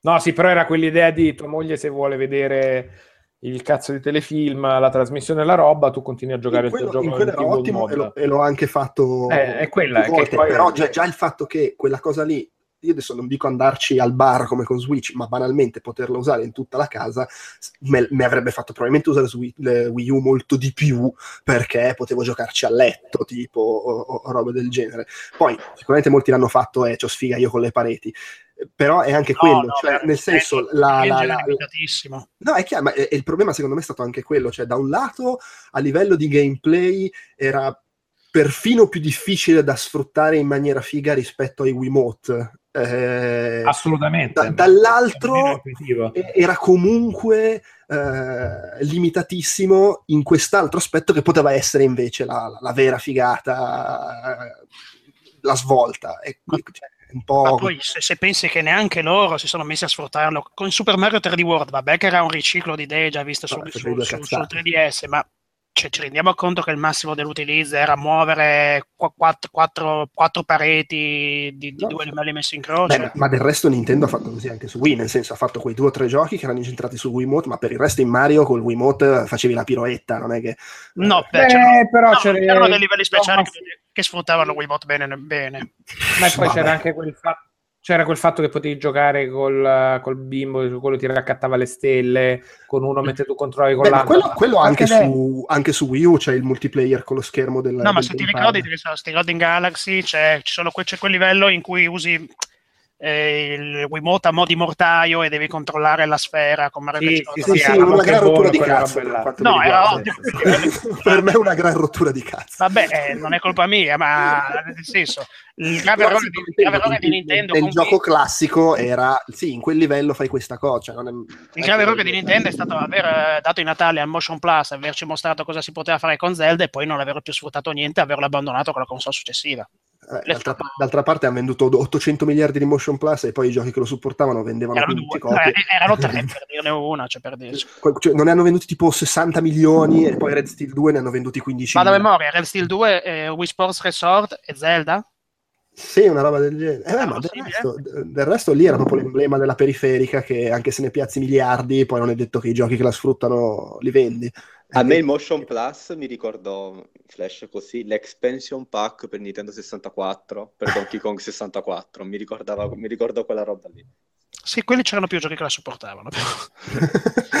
Poi questo è onore del vero, sì. Eh, ora poi, eh, scusate se faccio adesso stavate parlando dell'interfaccia, beh, immagino che abbiate parlato di estetica, hardware e via discorrendo, sì, no, boh, sì, volevo, aggiungere, volevo aggiungere due fregnacce messe in croce, tanto per... Illuminaci. Ma eh, io, allora, punto primo, chi compra la console in versione grigia è un sonaro. Eh, grigio. Subito secca. Più che altro è grigio chi la compra grigia. Sì, e la versione neon è l'unica da comprare. Punto, basta, non si discute. Eh, vabbè, io l'ho comprata grigia, se mi vuoi dare. sonaro. Sei, sei No, grigio. sei, sei grigio e sonaro. No, Eh, io sono sempre stato un grande fan dei colori il GameCube arancione giapponese è il mio preferito di sempre, ma la, la dissonanza di tre colori diversi, neanche mergiati un minimo, ma così stacked, eh, cioè così staccati, così tronchi, a me personalmente dà fastidio e nell'idea della metropolitana quei colori così neon secondo me mi distraggono quando guardo però dan- danno, danno più, danno diciamo, più vitalità a quando usi i Joy-Con separati. Almeno Ma- passami quello blu, passami quello rosso, passami quello grigio. Quale dei due? Sì, passami quello più, passami quello meno, a meno che proprio non sei ritardato. Sì, cioè, sono, proprio- molto più, sono molto più belli, più vivi quei colori. Comunque, Ugo, se li compri le versioni, diciamo, standalone del Joy-Con, hanno i colori ribaltati, quindi puoi fare... Volendo sì, però comunque mi ritrovo lo schermo in mezzo No, che è colore per dire. diverso e io vorrei la, campa- la, la campitura unica di colore. Cioè Allora, la console è meravigliosamente giocattolosa, cioè proprio ti ispira voglia di prenderla in fiducia e di giocarci ed è la cosa più bella. A livello di materiali di costruzioni a me ha fatto fin da subito un'ottima impressione. I diversi teardown che si sono visti su internet dimostrano come le componentistiche siano state collegate con un certo criterio e sia anche una console, fra virgolette, piuttosto semplice da riparare nel caso in cui volesse la sfiga dovessero capitare dei problemi. L'aver per esempio messo una piastra, eh, non so che se sia metallo, penso sia alluminio, eh, sulla componentistica principale per aiutare la dissipazione del calore è perfetta, cioè, anche perché la console fondamentalmente scalda veramente poco. eh, Beh, insomma, dai, dai, Boh, dai. in modalità dock, quando finisci la sezione di Zelda, la tiri su, è, calda, ma non caldissima fondamentalmente. La modalità dock, nel senso che è appoggiata al suo dock, sì, ma invece la Sì. modalità portatile, o dimenticatelo non in sleep mode, ma semplicemente a schermo un attimo chiuso in un coso come dicevo prima, e guarda che diventa un bel fornetto che avevo paura mi, si- mi si squagliasse in mano. eh. Quando ho aperto e ho notato che Guarda, non si era spento il monitor, sarà era il un forno sarà che il mio- terracotta. sarà che il mio è, è prevalentemente un utilizzo dock, anzi, quasi Eh, ok. in totalità. Eh, e lì fondamentalmente il design è fatto bene perché la, la vendola messa in alto gli permette di buttare calore senza grossi problemi. Vendola Eh sì, poi- però permettimi, lì il monitor è spento e quindi non è proprio la migliore delle conformazioni però per è capire se scalda. scusa, però è alimentata e sta veicolando i dati a risoluzione più alta, quindi comunque il processore deve lavorare. Sì, ok. Il monitor è spento. Sì, il monitor è spento, ma c'è, c'è comunque un consumo superiore da, da renderizzare un'immagine più grande. No, ok, guarda, sono molto felice del mio acquisto e dell'hardware, però dire che non scalda e dire che Ma guarda, no, in sta- allora, modalità sì, docked sì, non sì, scalda, sì, sì, ok. scalda, grazie, sì, scalda sì. in maniera contenuta. Non, non è, io, non- io sinceramente davvero Non è il Galaxy S2 che a volte in tasca mi scottavo. Sì, ecco. no, non- allora, Non è- per non è un- fortuna non è non un cellulare che esploso si lascia- nessuno. non è un cellulare che meno è il Note 7, certo. non è un cellulare che si attacca, te lascia attaccato il flash ti prende fuoco la giacca ecco. Ora ehm, il kickstand sì, sì il kickstand no, perché questi termini inglesi vabbè. il poggiolo chiamiamolo poggiolo per molti è abbastanza delicato e anche se si stacca viene, si può tranquillamente rimettere al suo interno e non, non- non vedo anche qui il problema. Avrei preferito magari che, lo fac- che l'avessero fatto doppio sarebbe stato leggermente più comodo per appoggiarlo. Ma questo cavalletto sul modello della bicicletta diciamo che, eh, che che in sé funziona eh, gli attacchi, le cerniere per i Joy-Con eh, in acciaio assolvono perfettamente il loro dovere, al punto che se- avevo quasi paura la prima volta che ho installato i Joy-Con, non dico di rompere il tutto, ma il fatto che bisogna esercitare una certa forza mh, ti mette così un po', un po' sull'attenti, ma eh, il resto è grande impressione di solidità. Eh, la ventola, ecco, la ventola è strana, la ventola in modalità dock parte ogni tanto a, a sbuffo, cioè proprio quando meno te l'aspetti, fa una sbuffata di 30 secondi o qualcosa di simile, ma figuratevi, non, non mi metto a cronometrare qualcosa, e poi ritorna placida, come se non si sentisse. Eh, vedremo, vedremo quando la- magari la stagione sarà più calda o con altri giochi che, che possa succedere, ma a livello di rumorosità mi ritengo più che soddisfatto. Eh, resto, cosa volete? Le cartucce beh, fanno la differenza fondamentalmente. In in un gioco come Zelda abbattono i caricamenti, le lungaggini di diversi secondi. E... È meraviglioso, voglio dire, avere al giorno d'oggi una console che entri nel gioco e nel giro di 5 secondi ci sei quasi già dentro. Cioè, fantastico sotto quel punto di vista. Cosa, cosa- cosa c'è che forse si poteva migliorare? Ma la Dock Station ha un, secondo me, il vano dove si inseriscono la presa di corrente, l'HDMI, e, e che non è, non è così agevolissimo, non è agevole da raggiungere. Cioè, lo infili una volta e lasci tutto bloccato lì e poi te ne dimentichi. Ma non lo so, sai, avete presente il vano a scomparsa che c'è? Non, l'ho, l'ho visto un pochino, un pochino più scomodo, magari io, avrei fatto delle uscite posteriori alla modalità TV, tanto per intenderci, dove semplicemente incastare i cavi dentro e festa finita, piuttosto che quella piccola nicchia dove devi passare i cavi e poi bloccarli. Considerazioni personali queste, comunque che magari dire, hanno fatto i loro, i loro calcoli e via discorrendo. I Joy-Con, boh, i Joy-Con, i Joy-Con nel senso, boh, boh, buoni non in senso negativo, assolvono perfettamente il loro compito, eh, funzionano anche bene in multiplayer, in single player attaccati al cane, anzi in configurazione cane, cioè col blocco centrale, non- mi sono trovato veramente benissimo. Anche se mi sono trovato bene, devo essere sincero, il giorno dopo comunque ho comprato il Classic Controller Pro, ma questo per un'idiosincrasia mia, perché lo trovo leggermente più comodo per i tasti più grandi. Però, devo essere sincero, mi ritengo fino a questo momento estremamente soddisfatto di, di tutto quanto. Ehm, vabbè, pr- prima di passare a parlare dei giochi, eh, velocemente, avete, avete avuto esperienze con eh, il negozio online? C'è roba, è comodo, è scomodo, funziona, non funziona?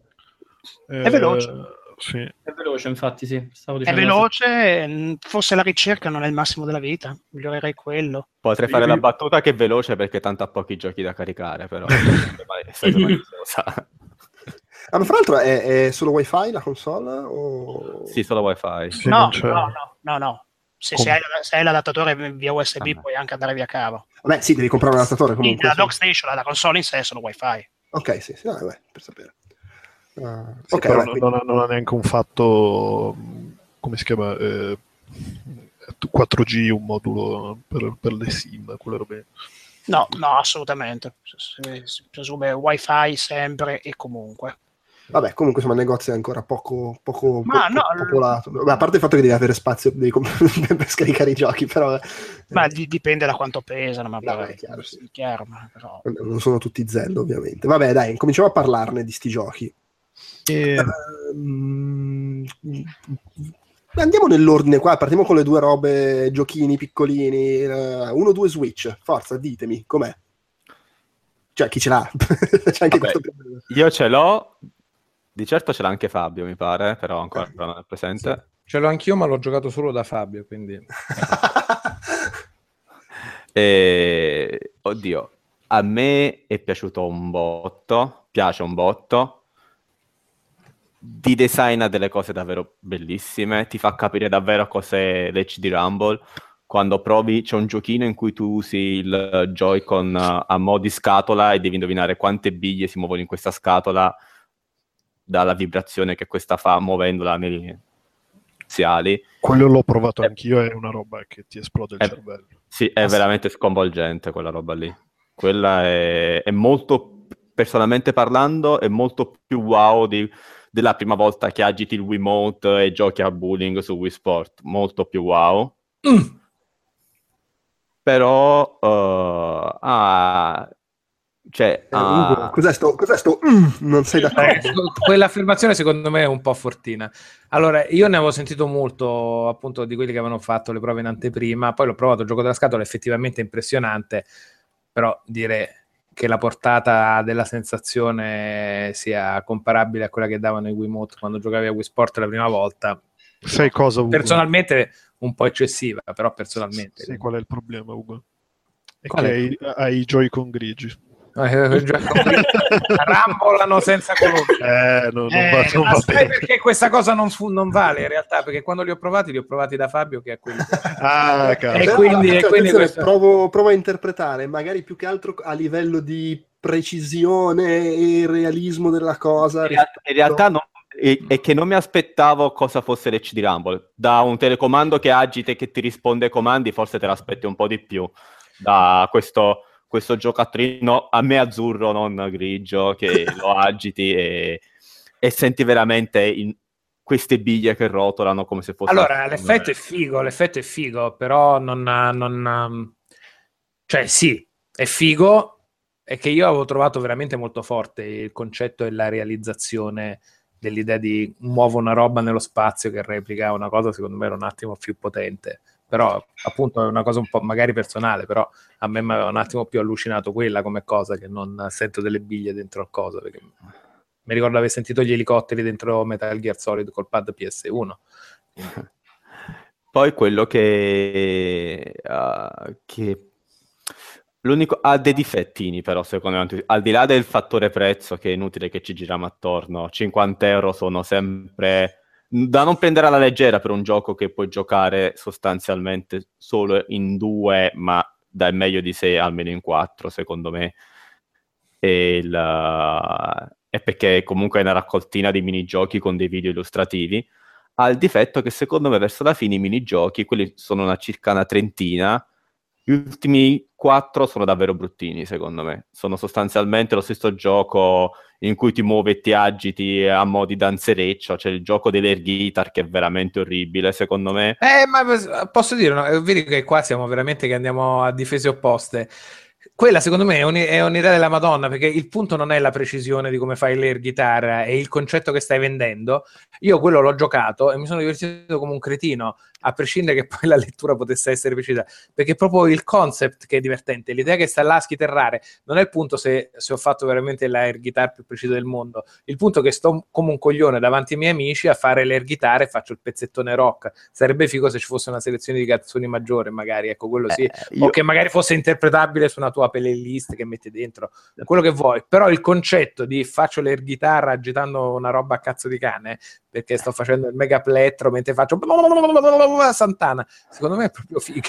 Per, per me è più, eh, però da questo punto di vista è meglio quello del gorillone, che ti, che ti agiti davvero come un coglione mentre... Anche, anche, infatti, anche quello è ottimo, cioè tutte le robe che, anche quello del mungere, e lì c'è anche un po' di HD Rumble che entra in azione. Sì tutte le robe che ti mettono in ridicolo, secondo me, in quell'ambito là sono le cose per cui poi magari sono state viste male in altri ambiti per chi è un attimo più self-conscious, che invece sono proprio l'idea alla base di, Oddio, io, io, io, da questo punto di vista ho fatto una review con le, con le GIF animate invece dei, di noi esatto, che bravo, coglioni, quindi, bravo, quindi bravo. Sul, sul, ridicolo non, non, cioè, non è bravo. quel punto. Quello, eh, che, quello che, è vero, che a me veramente fatto anche in quel caso esplodere il cervello, ma per design, è un giochino dei dadi tipo... Uh, ah, quello sì, quello è, be- quello è, una bella idea, però è un'idea, diciamo...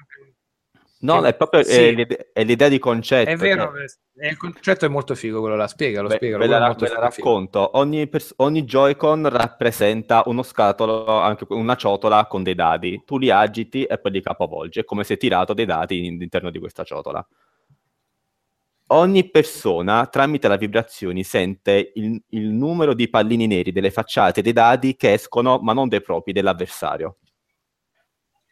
E quindi è un gioco che si to- gioca totalmente sul bluff perché ogni giocatore può ritirare i dadi ritirando i propri, non sapendo però che numero ha fatto, perché lo sa solo l'avversario. Cioè io, facciamo finta che giochiamo Ugo, io so quanti pallini neri ci sono su, alla faccia in alto dei dadi che ha tirato Ugo e Ugo viceversa il contrario. Mica ma è stregoneria. Cioè.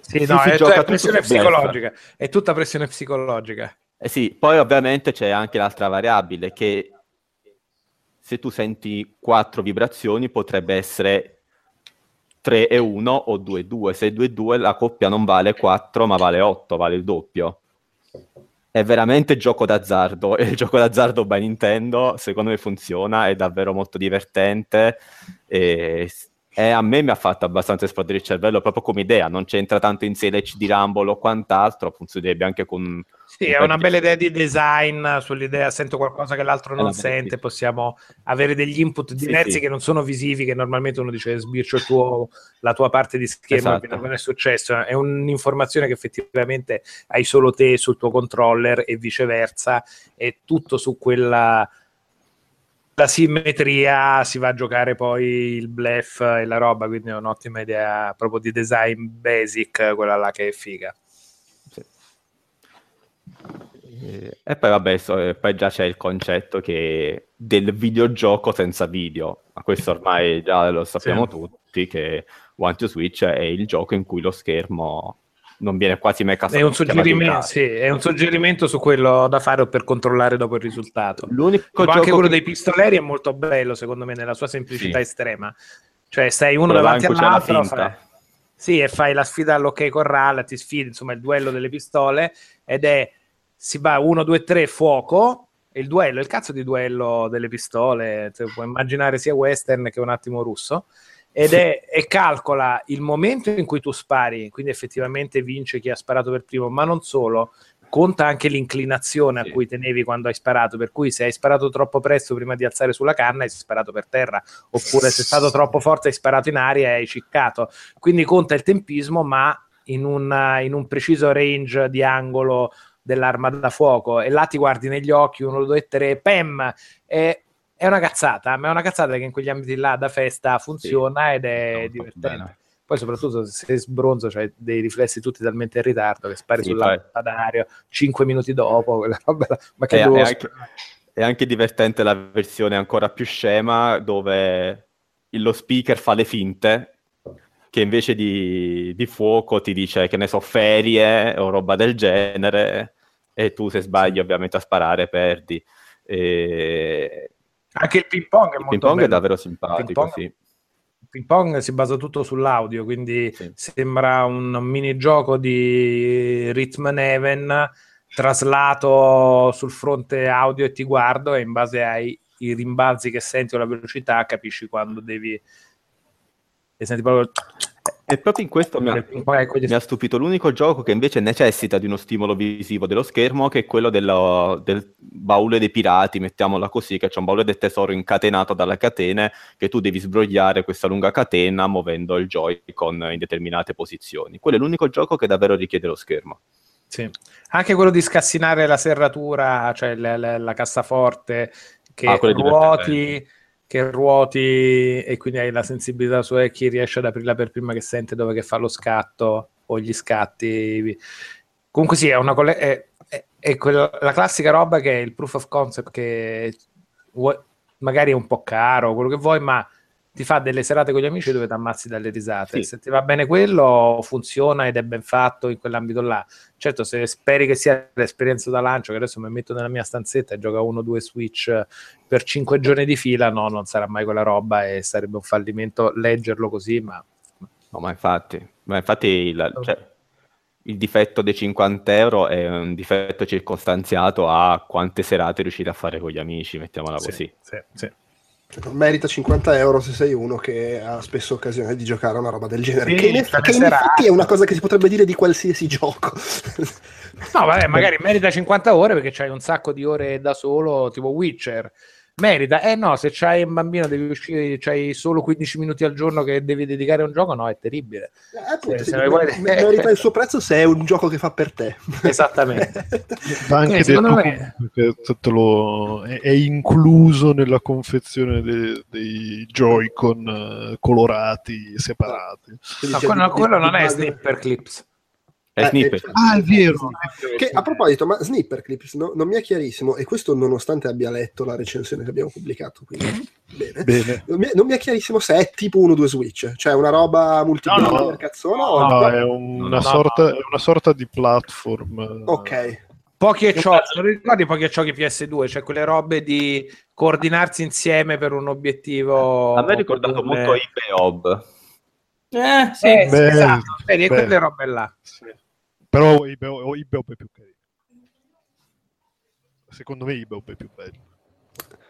Co- com'è Ho che si giocato troppo poche ent- entrambe. quel- quel gioco su, su PS2 con i due Quello dei percorsi, coniglietti, io quello pensavo. con quella Quello musica del- insopportabile, però il gioco era carino. con quei- Sì, sì, che c'hai i due percorsi che ti aiutavano Esatto, via vicenda. sì. Quella roba lì, sì. Ok, una roba quindi cooperativa, ma mh, è tipo eh, più puzzle o più, Più frenesia puzzle. totale? No, no, no, no, molto puzzle. più puzzle. Molto puzzle. Cerca di fare, ah, fammi questa forma qua, entrami fino in fondo, tagliami qua, che allora prendo questa roba che poi in te la infilo là dentro. Ok. C'è una bellissima striscia di Penny Arcade su Snipper Clips che consiglio perché è proprio questa roba qua. Loro due che ci giocano in aereo con un signore anziano accanto che, che si volta dall'altra parte e dice: No, prendi la tua, la tua punta no, fino in fondo, in- tutto fino in fondo devi entrarmi.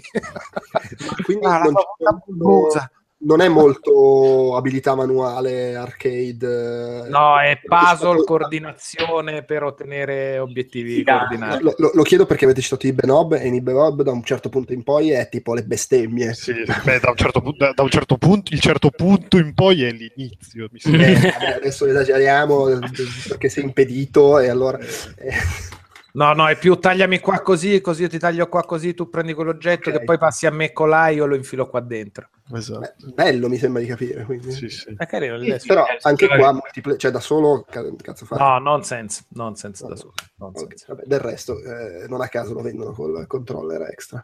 Esattamente. Ok. Ma lo vendono anche senza o Lo vendono- è solo in- o è solo in digitale o se no re- retail tra virgolette nel senso che comunque ti danno un codice da scaricare digitale con due Joy-Con ulteriori. Ma perché li, li usi entrambi per giocare? Per questo... Eh, uno a testa.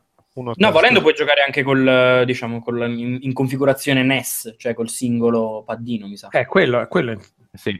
No, ok, però intendo, cioè se c'hai Switch ce li hai già due Joy-Con. Eh, Anche- appunto, così ci giochi meglio perché magari entrambi... Ah, perché puoi giocare usandoli anche tutte e due? Sì, sì, sì, sì. sì. Ok, Eh, ok, no, perché sennò non capivo se, se, se cioè, cre- con una testa che ti servono. No, servono tre tasti per giocare a Snipper Clip, però comunque, insomma... Ok, ok, ho capito. capito. Va bene, eh, visto che a parte ovviamente Zelda, mi, mi sembra che i giochi tipo usciti anche fisici siano un po' finiti, quelli, a meno che non vogliamo considerare Just Dance, tipo. No, E prima però di passare a Zelda, ci sono alcuni giochi che sono usciti in digitale e magari qualcuno merita di essere menzionato. Io non ho capito, cioè qualcuno di voi l'ha provato Blaster Master Zero, che l'ho, l'ho visto passare. No, ho an- ne ho anche sentito parlare discretamente. Eh, mi sembra sfizioso, Sì. però nessuno. No, Ok. no, non, no. non io. parlato personalmente no, però pare sia Ok. molto carino. Io ero appassionato del- dell'originale e pare che insomma sia un'ottima, un attimo, tra virgolette, è un remake di fatto. No, vabbè, sì. Ma chi ha giocato a qualcos'altro è semplicemente perché o ha finito Zelda o ha giocato a qualcosa con qualcuno. Beh, per esempio, Pocotto, tu hai giocato a Shovel Knight Resort, Sì, che, sì. correggimi se sbaglio, Eh, è, no, non tra finito. virgolette, per il momento quasi un'esclusiva, perché deve ancora uscire. È un'esclusiva temporale che Ok. comincerà a decadere a partire dal 5 di aprile.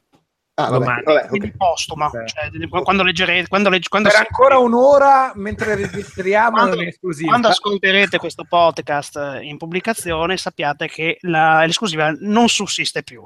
È Eh, tipo la Game of the Year Edition di Shovel Knight, no? Allora, Sì. per inciso, non ho ancora finito Zelda, ma ho giocato a Shovel Knight. Ecco, Eh. è- Eh, ma ci vuole un defatigante ogni E tanto. questo cosa ci dice di te? On Eh, you, Pocoto. Ma no, ma è perché Zelda me lo sto prendendo lento, piano, godendomi ogni spazio, ogni tempo. Non lo voglio finire, non me lo voglio bruciare. Sono a oltre Diciamo, 40 diciamo- diciamo la verità, è che ti sembrava sacrilego giocare a Zelda mentre cagavi, e allora in quei No, momenti eh, hai giocato a Shovel credimi, io a Ze- Zelda mi faccio delle sessioni da massimo un'ora e mezza, vedo tante di quelle cose belle che dico ho già avuto abbastanza e, e mi fermo e decanto, decanto, sorseggi? decanto. lo sorseggio, lo sorseggio. So- sono a 40 ore e forse, forse, forse ho tagliato, ho fatto il giro di boa, ho fatto la prima metà, tanto per dirvi. Quindi Io ne ho fatte oltre 155. me lo sto, cioè, me lo sto godendo come è giusto che sia. No, io mi sono attaccato alla, alla nave che portava il carico di vino. Tipo, ho messo l'imbuto, il tubo in bocca e tipo, apri tutto, apri tutto. Vabbè, Allora, Shovel- allora, Shovel Knight, diciamo, come è nato Shovel Knight sulle altre piattaforme? È nato come, eh, in, principio su Kickstarter doveva essere eh, fatto a diversi episodi, soltanto che non c'è stato il tempo per Yacht Club, Yacht Club di completarli. Quindi avevano deciso in principio di fare questo sistema di pubblicazione. Hanno rilasciato prima l'avventura del Cavaliere Cornuto e si chiamava semplicemente Shovel Knight. Poi, un anno più tardi, è arrivato il primo DLC, Plague of Shadows, dedicato al eh, Plague Knight, quel cavaliere che è uno dei primi nemici che affronta Shovel Knight e che è quello vestito da medico della peste. Quindi tunica nera, nasone lungo, eh, ha una persona. Ed è, ed è un datadisc questo che non fa altro che raccontare una storia parallela, un- eh, con i livelli che vengono, fra virgolette, riciclati, ma eh, assumono una diversa dimensione perché il sistema di controllo del eh, Plague Knight è completamente diverso. Ora cosa c'è? Siamo arrivati al terzo capitolo, che è Spectre of Torment, che è invece dedicato a, eh, a Spectre Knight, che è il cavaliere quello che ha uh, un lungo mantello e una falce, anche questo ha una personalità molto definita. Cosa ha deciso di fare da adesso in poi Yacht Club? Chi ha comprato Shovel Knight in passato non si deve assolutamente preoccupare perché riceverà Spectre of Torment come aggiornamento gratuito, quindi non gli costerà il becco di un quattrino, e quindi ha, ha praticamente il suo gioco, il suo Shovel Knight si trasformerà in Shovel Knight Resurtrove, cioè edizione omnicomprensiva. In futuro i giochi verranno scissi in tre capitoli, precede- in tre capitoli a sé stanti, quindi, e uno avrà la possibilità tranquillamente di comprarne il singolo, di comporlo come più gli aggrada, oppure di prendersi Treasure Trove, che è quindi l'edizione completa. Questo per fare lo spiegone doveroso. Chiaramente comprando Treasure Trove si risparmia qualcosina perché Spectre of Torment viene venduto singolarmente al prezzo di 9,99 euro, che quindi dovrebbe essere il prezzo unitario di ogni singolo episodio, mentre la compilation viene 24,99. Quindi si risparmiano 5 euro. Uh, secondo me vale comunque la pena nel caso non l'abbiate mai acquistato di prendere la versione omnicomprensiva perché i giochi sono fra virgolette legati da piccole citazioni, da piccoli dettagli che è davvero, è davvero sfizioso notarli e appuntarli. Mm, in sé cos'è il bello? Il bello è che mh, questo gioco si adatta perfettamente alla natura di Switch e al suo utilizzo eh, multisfaccettato. Ti trovi a usare la console in modalità portatile, hai questo platform meraviglioso a, dallo spirito 8 bit che ti porti in giro, poi ti ritorni a casa, te l'attacchi nella dock station, ci giochi sul televisore di casa e se vuoi fare una partita in multiplayer non ti basta altro che sfilare i Joy-Con e utilizzarli singolarmente e poi tranquillamente avere questa modalità multiplayer che è molto sfiziosa perché? Perché è a tratti cooperativa e competitiva. I livelli sono strutturati per fare in modo che in determinati passaggi bisogna per forza darsi una mano. Ma alla fine degli stessi livelli vince, fra virgolette, la partita chi ha conquistato più punti, chi ha perso meno vite, quindi è un continuo darsi una mano e sabotarsi da, da un momento all'altro, con dinamiche molto molto divertenti per quanto mi riguarda. Gira molto bene, beh, gira molto bene, ci mancherebbe altro, ma comunque sia nella modalità portatile ha dei colori bellissimi. Oh, quello schermo è una cosa che non, non saprei neanche come, come definirla, ha questa capacità di rendere allucinante dal punto di vista nell'accezione positiva del termine ogni cosa. E non so, è brilla di luce proprio, secondo me. Cioè, proprio, proprio bello. Proprio, questi, cioè, i pixel rendono ancora, ancora di più, secondo me, rispetto a quando possono rendere sul televisore di casa. E poi niente, mh, mm, cosa posso dire? Posso dire che Spectre of Torment è un'ottima espansione che cambia molte carte in tavola, compreso anche in questo caso nel sistema di controllo, eh, per l'utilizzo di questa sorta di sciabolata, nel senso che il protagonista, Spectre Knight, può eh, librarsi in volo dando una sorta di sciabolata in diagonale su determinati oggetti e tutto quanto il level design è fatto apposta per sfruttare questa caratteristica e per la sua agilità compreso il wall jump che sembra proprio quello di Mario.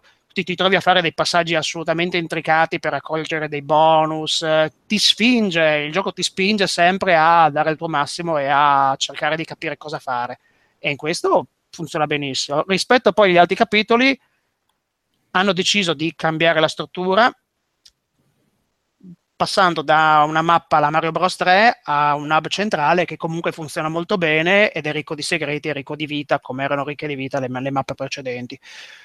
Posso dire che secondo me è un indie molto bello, che vale i soldi che costa.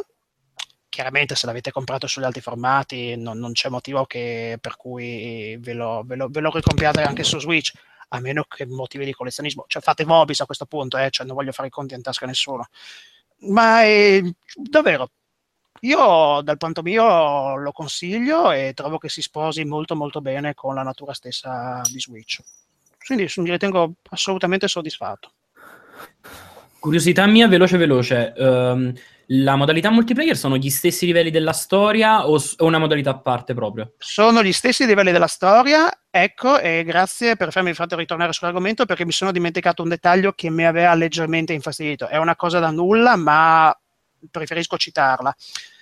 Eh, cosa succede? Succede che attivando la modalità multiplayer in Shovel Knight gli obiettivi non vengono sbloccati. Questo Ah. significa che se per errore voi caricate la partita in single player, appicciate il multiplayer e ci giocate, tutti gli obiettivi non vengono più sbloccati in quella partita. Quindi fate assolutamente attenzione, piuttosto fatevi un profilo a parte e ci sono 10 slot per il salvataggio e utilizzatelo soltanto per il multiplayer. Per inciso, il gioco comunque avverte, lo scrive a schermo, guarda fai attenzione, nel caso attivi il multiplayer gli obiettivi non si sbloccheranno più. Quindi uomo avvisato, mezzo salvato, tanto per intenderci. Perché sì, il gioco ha un sistema di obiettivi interno. Non, non- non ho idea, no, cioè non vengono visualizzati, non so se vengono visualizzati nel profilo o meno, ma comunque all'interno di Shovel Knight ci sono gli obiettivi. Questo perché si può fare, c'è piena libertà agli sviluppatori, suppongo, da questo punto di vista da parte di Nintendo. Come Bayonetta 2 su Wii U aveva gli obiettivi e via discorrendo. Va bene, va bene. Mm, Allora, io mm, non so, a meno che chi li ha messi in scaletta ci tenga praticamente a parlarne, salterei gli altri due giochetti digitali, anche perché poi oltretutto vedo che escono su qualsiasi piattaforma. Anche perché. SB Heroes è abbastanza deludente, pare. È, è multipiattaforma e non sembra neanche granché. No, ma, infa- ma passerei, visto anche oltretutto che ho visto spuntare l'avatar Ciao, di amici. Fabio. Ciao esatto, amici, ciao. Secondo scusate, me è il, mo- è il momento, tanto, ma ci sono. e credo sia quindi il momento Zelda. Sì, Ah, così arrivo proprio in media stress, bellissimo. posso, ti posso condividere la linea no spoiler, cerchiamo di non fare spoiler nella maniera No, no. assoluta. Cioè, cioè, secondo me è difficile parlare di Zelda senza fare spoiler perché qualsiasi cosa tu dica, secondo me è uno spoiler e rovina una sorpresa. Cioè, però parliamone. È anche vero che, insomma, nel senso, magari evitate di parlare di robe che avete visto dopo 40 ore di gioco, però in linea di massimo se uno si ascolta il podcast in cui parlano di, di, di sto gioco, lo deve anche un po' mettere in conto che... Un mese dopo che è uscito. Sì, no, so- so- sono d'accordo, ma mm, se- cioè, secondo me è un gioco talmente epocale che davvero, se se fossi, cioè, parlo contro i nostri interessi, se fossi un ascoltatore non ascolterei questa parte.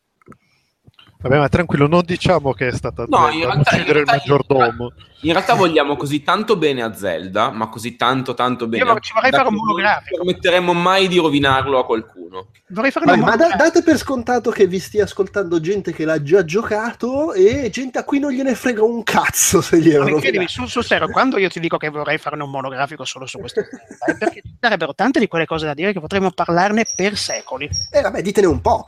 Insomma, Fabio, inizia, dici qualcosa tu che sei appena arrivato. Mamma mia, Zelda.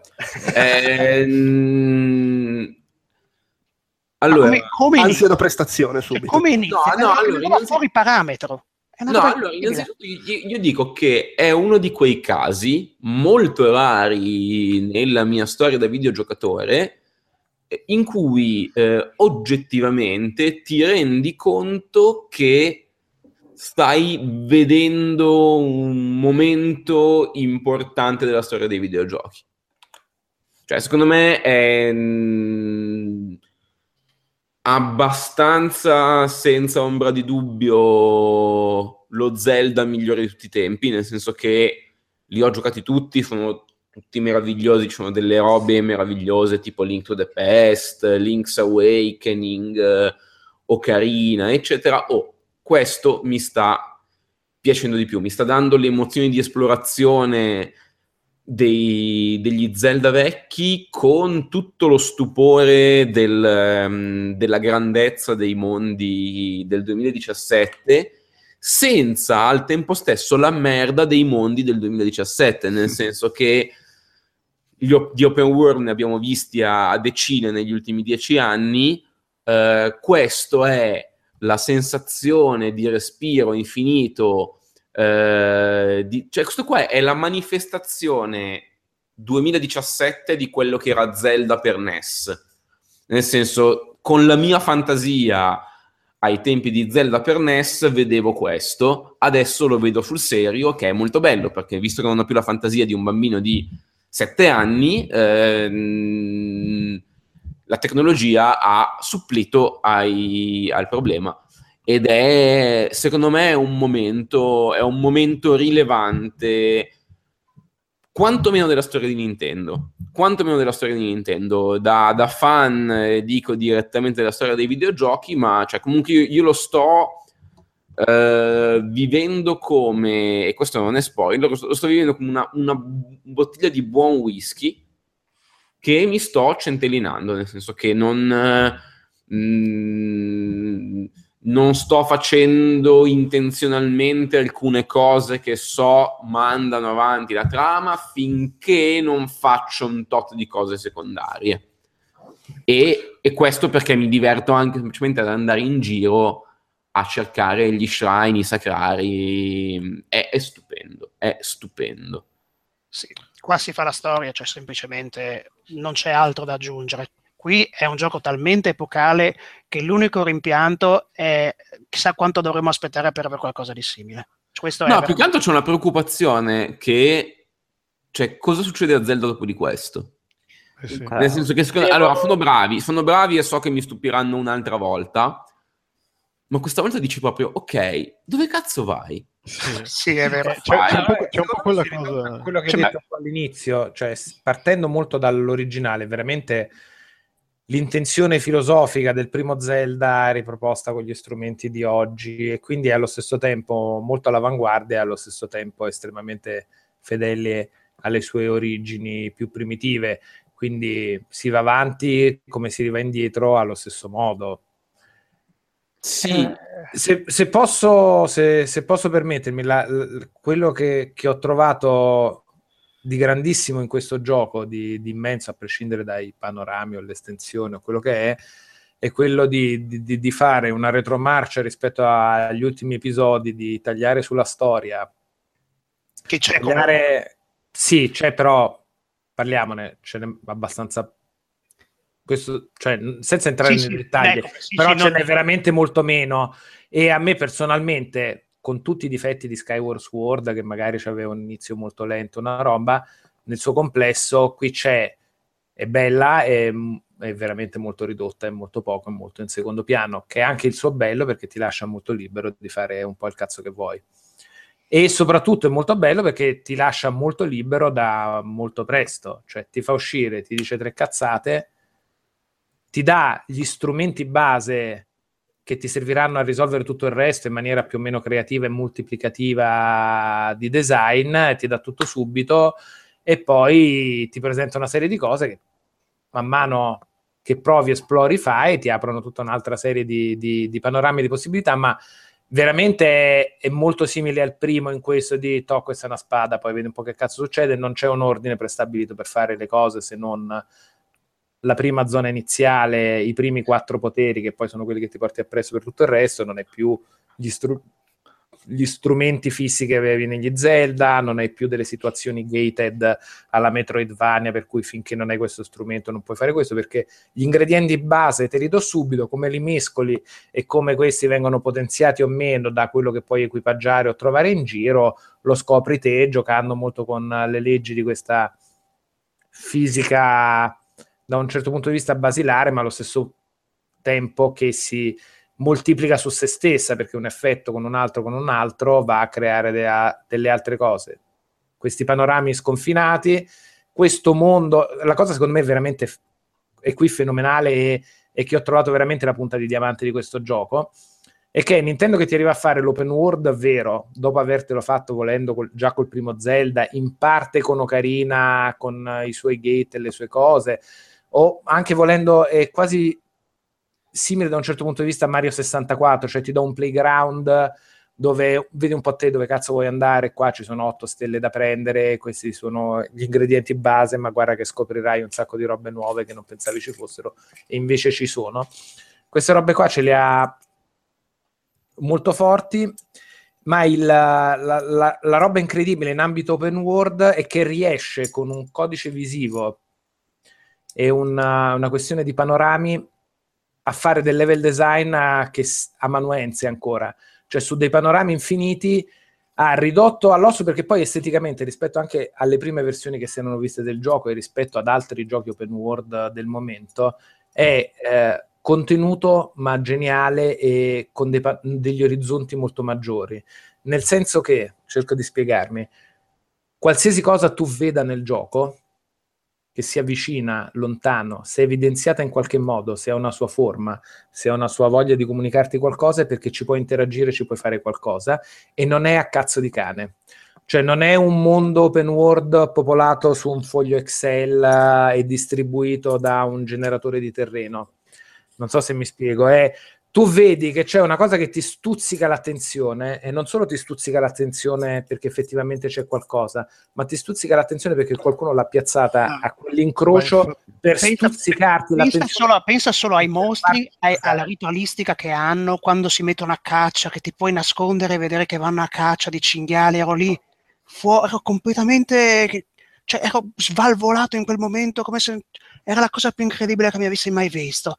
Cioè, sono routine molto, molto, fra virgolette, semplici se uno vuole analizzarle in maniera molto fredda, molto impersonale, ma danno un cuore, una vitalità, una vitalità al gioco che, che raramente ho visto, perché veramente quest- queste, queste piccole forme tribali nel loro cacciare, anche nel loro addormentarsi quando è la notte, eh, sono delle cose meravigliose, è, è tutto incredibile. A me quello che, che ha spiazzato all'inizio è co- proprio il principio, è, è un- è uno degli inizi più belli eh, a diseldiana memoria dai tempi di A Link to the Past e Link's Awakening. Cioè, Link's Awakening, secondo me.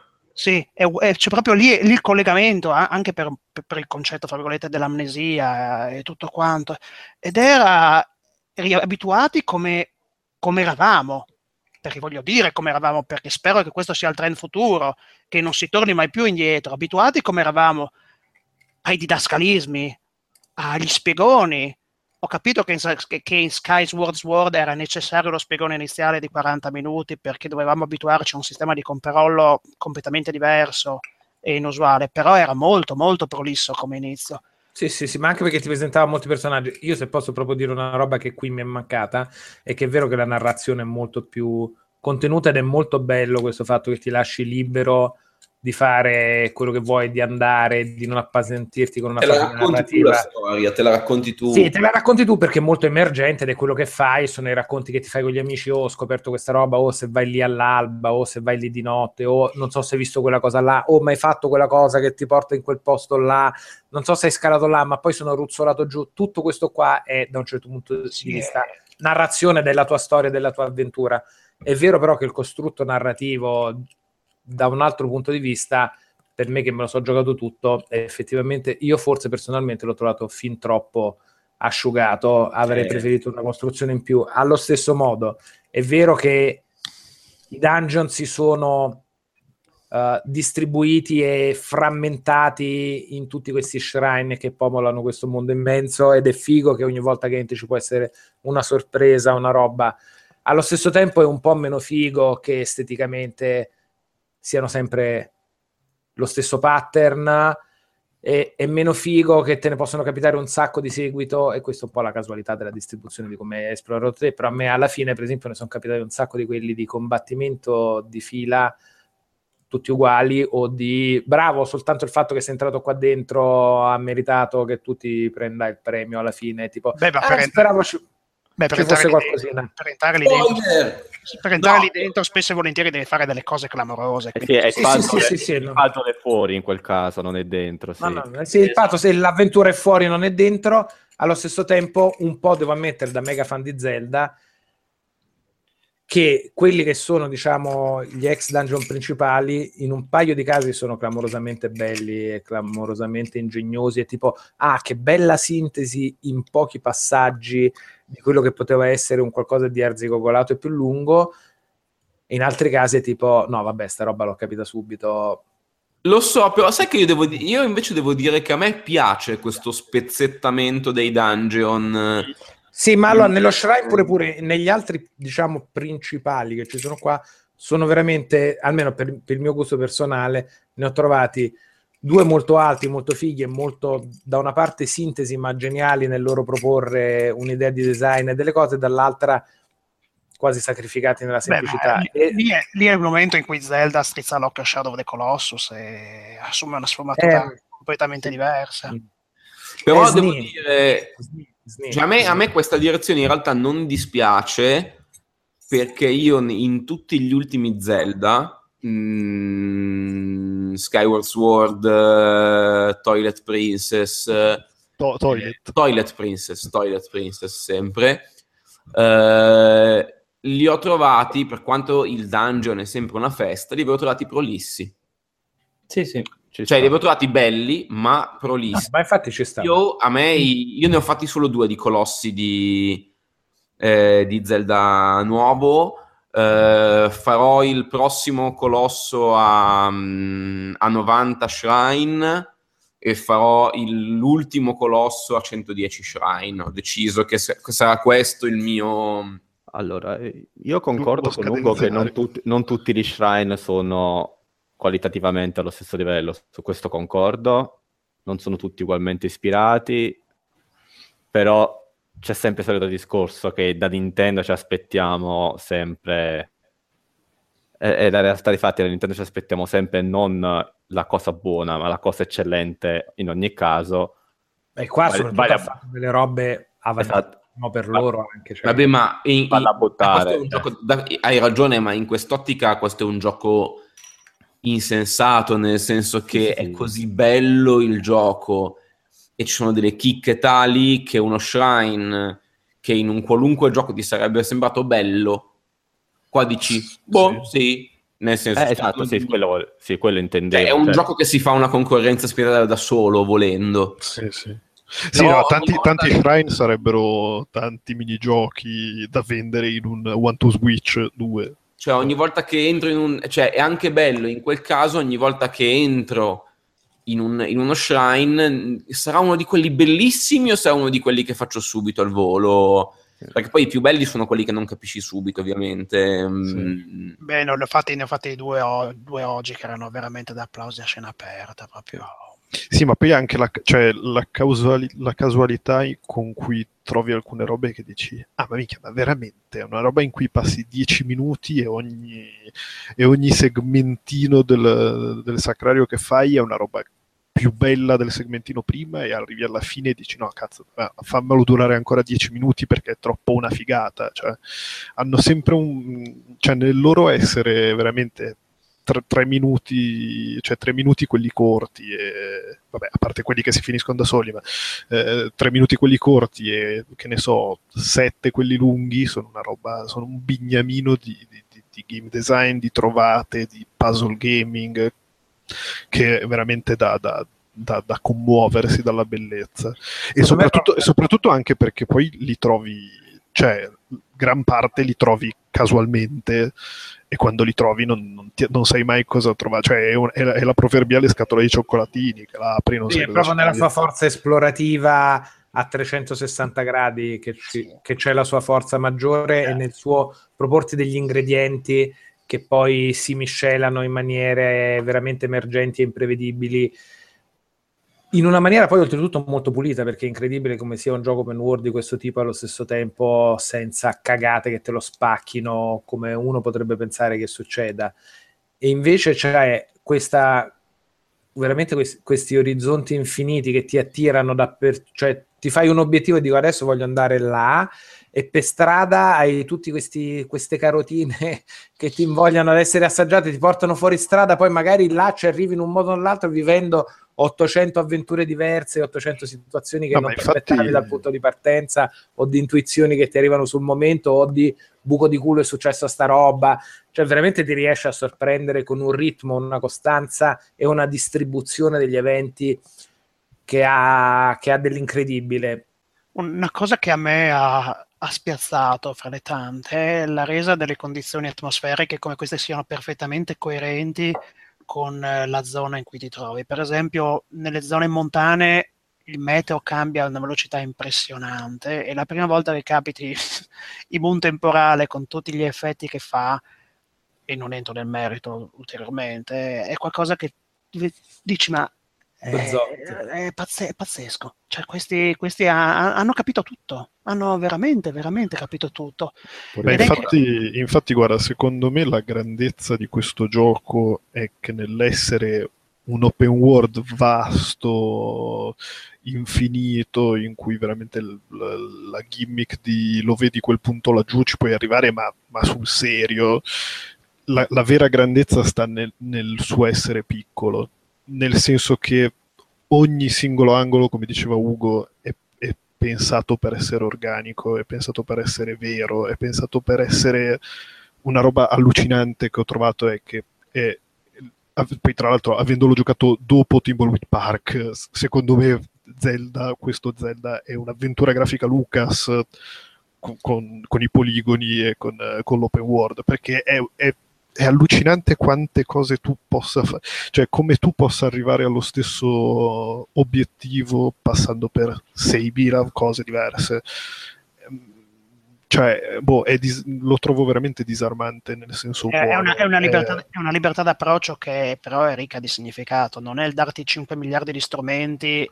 No, no, ma certo, ma cioè, è esatta- cioè, è- mh, No, è la permutazione di quegli strumenti quando interagiscono con gli ingredienti del mondo. No, esatto, è proprio- 10.000 permutazioni. No, no, ma infatti cioè, lo, trovo, lo trovo fantastico appunto nel suo essere piccolo, nel senso che eh, tu puoi fare il fuoco, cioè puoi fare il fuoco come nella vita, o hai lo strumento vero, tipo hai l'accendino, o, o se no lo fai con i legnetti.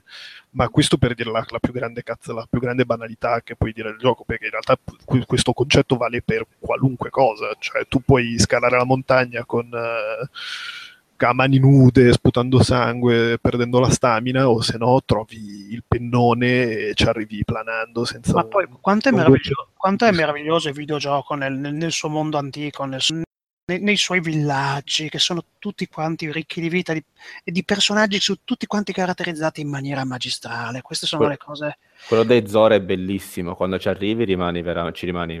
Cioè, io, io una volta, cioè, è arrivato, boh, perdonate lo spoiler, adesso sapete che ci sono gli Zora, immaginato che lo- ve lo aspettavate, ma quando, quando vai di notte negli Zora e li vedi come dormono, perché hanno questa testa a forma di pesce, dormono col corpo dentro e con la testa fuori come se fosse un pesce che affiora, li senti russare, ti pisci in due dalle risate, cioè veramente ha, ha come, ha questo alternare di momenti drammatici perché non mancano e subito dopo tocca le corde dell'ironia come soltanto un giapponese sa fare, come soltanto loro hanno questo senso dell'umorismo i- incredibile.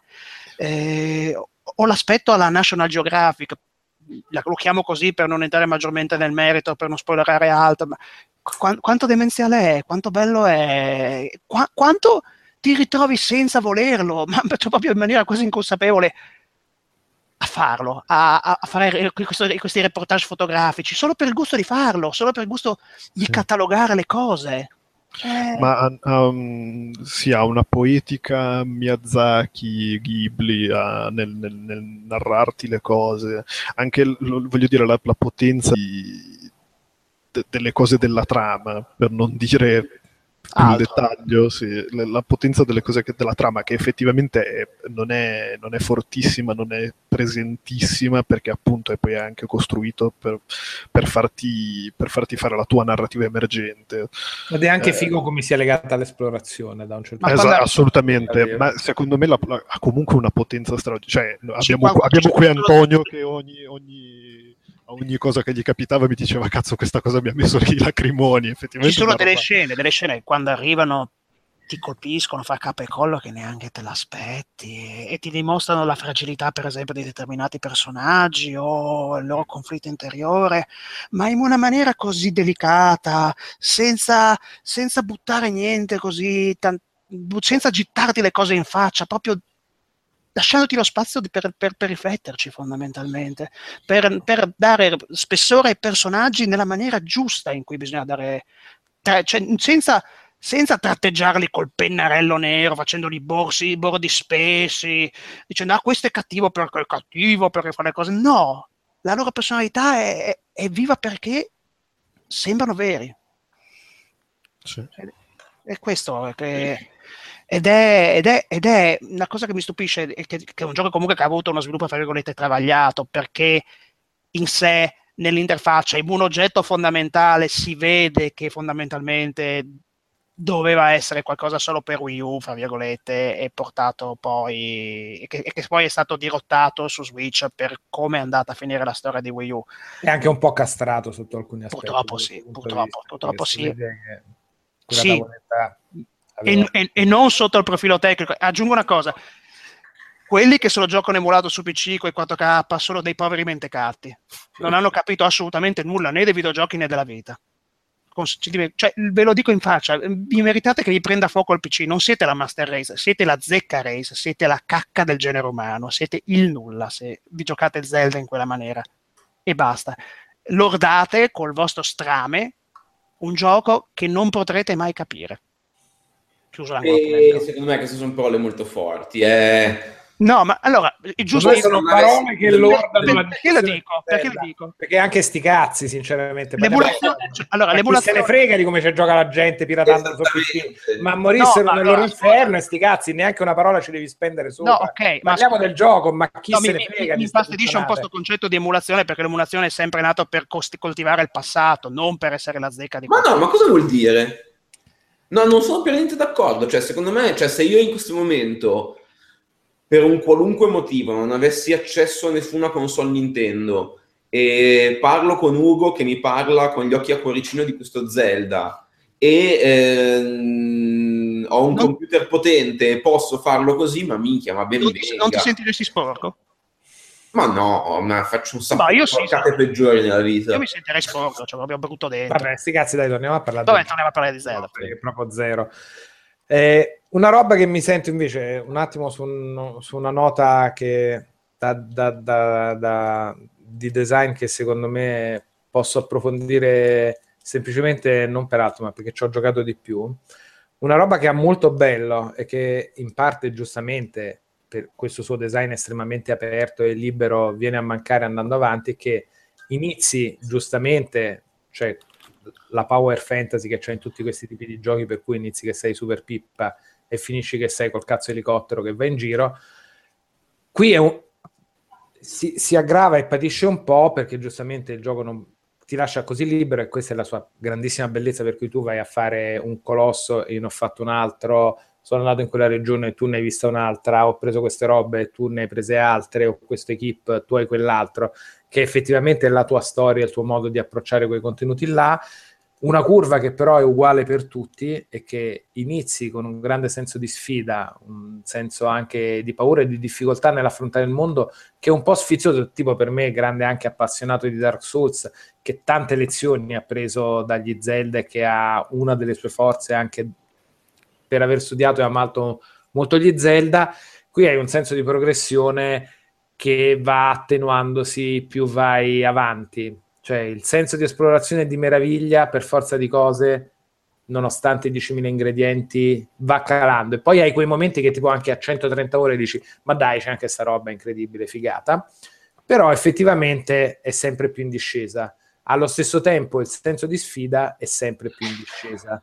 Beh, ci sono però, io da- dal canto mio, che sono in 40 ore di gioco, ci sono delle zone in cui ho detto, bon, è un po' troppo difficile che vada avanti, ci tornerò, recupererò. Sì, ed è anche meraviglioso invece, e qua ti dico, è anche meraviglioso invece, io mi sono trovato in un sacco di zone, visto che invece non hai delle meccaniche alla Dark Souls per cui uccidere i nemici ti dà un grande vantaggio in questo gioco, no, a parte prendere il loro equip o le cose che danno, non hai una meccanica di livello uccidendo i nemici, non hai questo tipo di meccaniche, quindi è anche molto divertente, visto che fin dall'inizio, del, abbastanza presto nel gioco, quasi all'inizio, puoi prendere degli equip che ti permettono di aggirare i nemici in maggiore facilità. È molto figo andare in zone estremamente pericolose passando diventa un gioco Esattamente, io ho fatto una roba senza stare a fare specifici, però sono passato in delle zone in cui se mi toccavano mi one-shottavano, di grande terrore, grande tensione e grande ricompensa e grande gusto, sia esplorativo che di cose che sono successe, semplicemente ignorando gli altri e cercando di evitarli il più possibile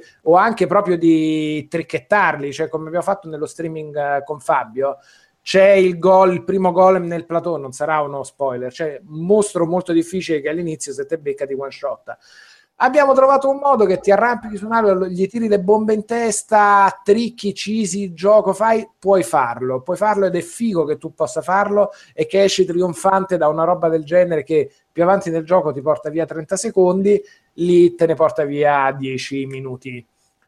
Però puoi farlo ed è molto figo che lo faccia. Quello Beh, che sì, questo mi sono trovato la- a fare una condizione simile su una quest dei Goron. f- è figo che tu possa farlo. È un po' un peccato, e questo però non, non- da design, ma cioè di base da giocatore da design non vedo una soluzione che in un gioco così aperto tutte le sfide vanno diminuendo più progredisci. Io veramente ci ho passato più di 155 ore, mi dice il mio buon Switch, quindi me lo sono spolpato, bello, me lo sono goduto tutto, è bellissimo che ci siano ancora enigmi ambientali dei, dei semini che mi possano stupire dopo tante ore, però il senso di coinvolgimento, di meraviglia e di sfida è andato sempre solo calando e questo è una roba che mi sento di dover, eh, di dover dire nella meraviglia e nella stima infinita che ho di questo gioco. Però ne- nelle cose principali, nei boss che puoi affrontare, se sono un'enorme sfida all'inizio, a prescindere dall'ordine in cui lo fai, gli ultimi saranno sempre una passeggiata di salute che prenderai a schiaffi in faccia, a prescindere di come ti si presentano. E questa è una questione di design che invece una, una situazione più gated o più lineare non ti, non ti presenta o che riesce ad arginare.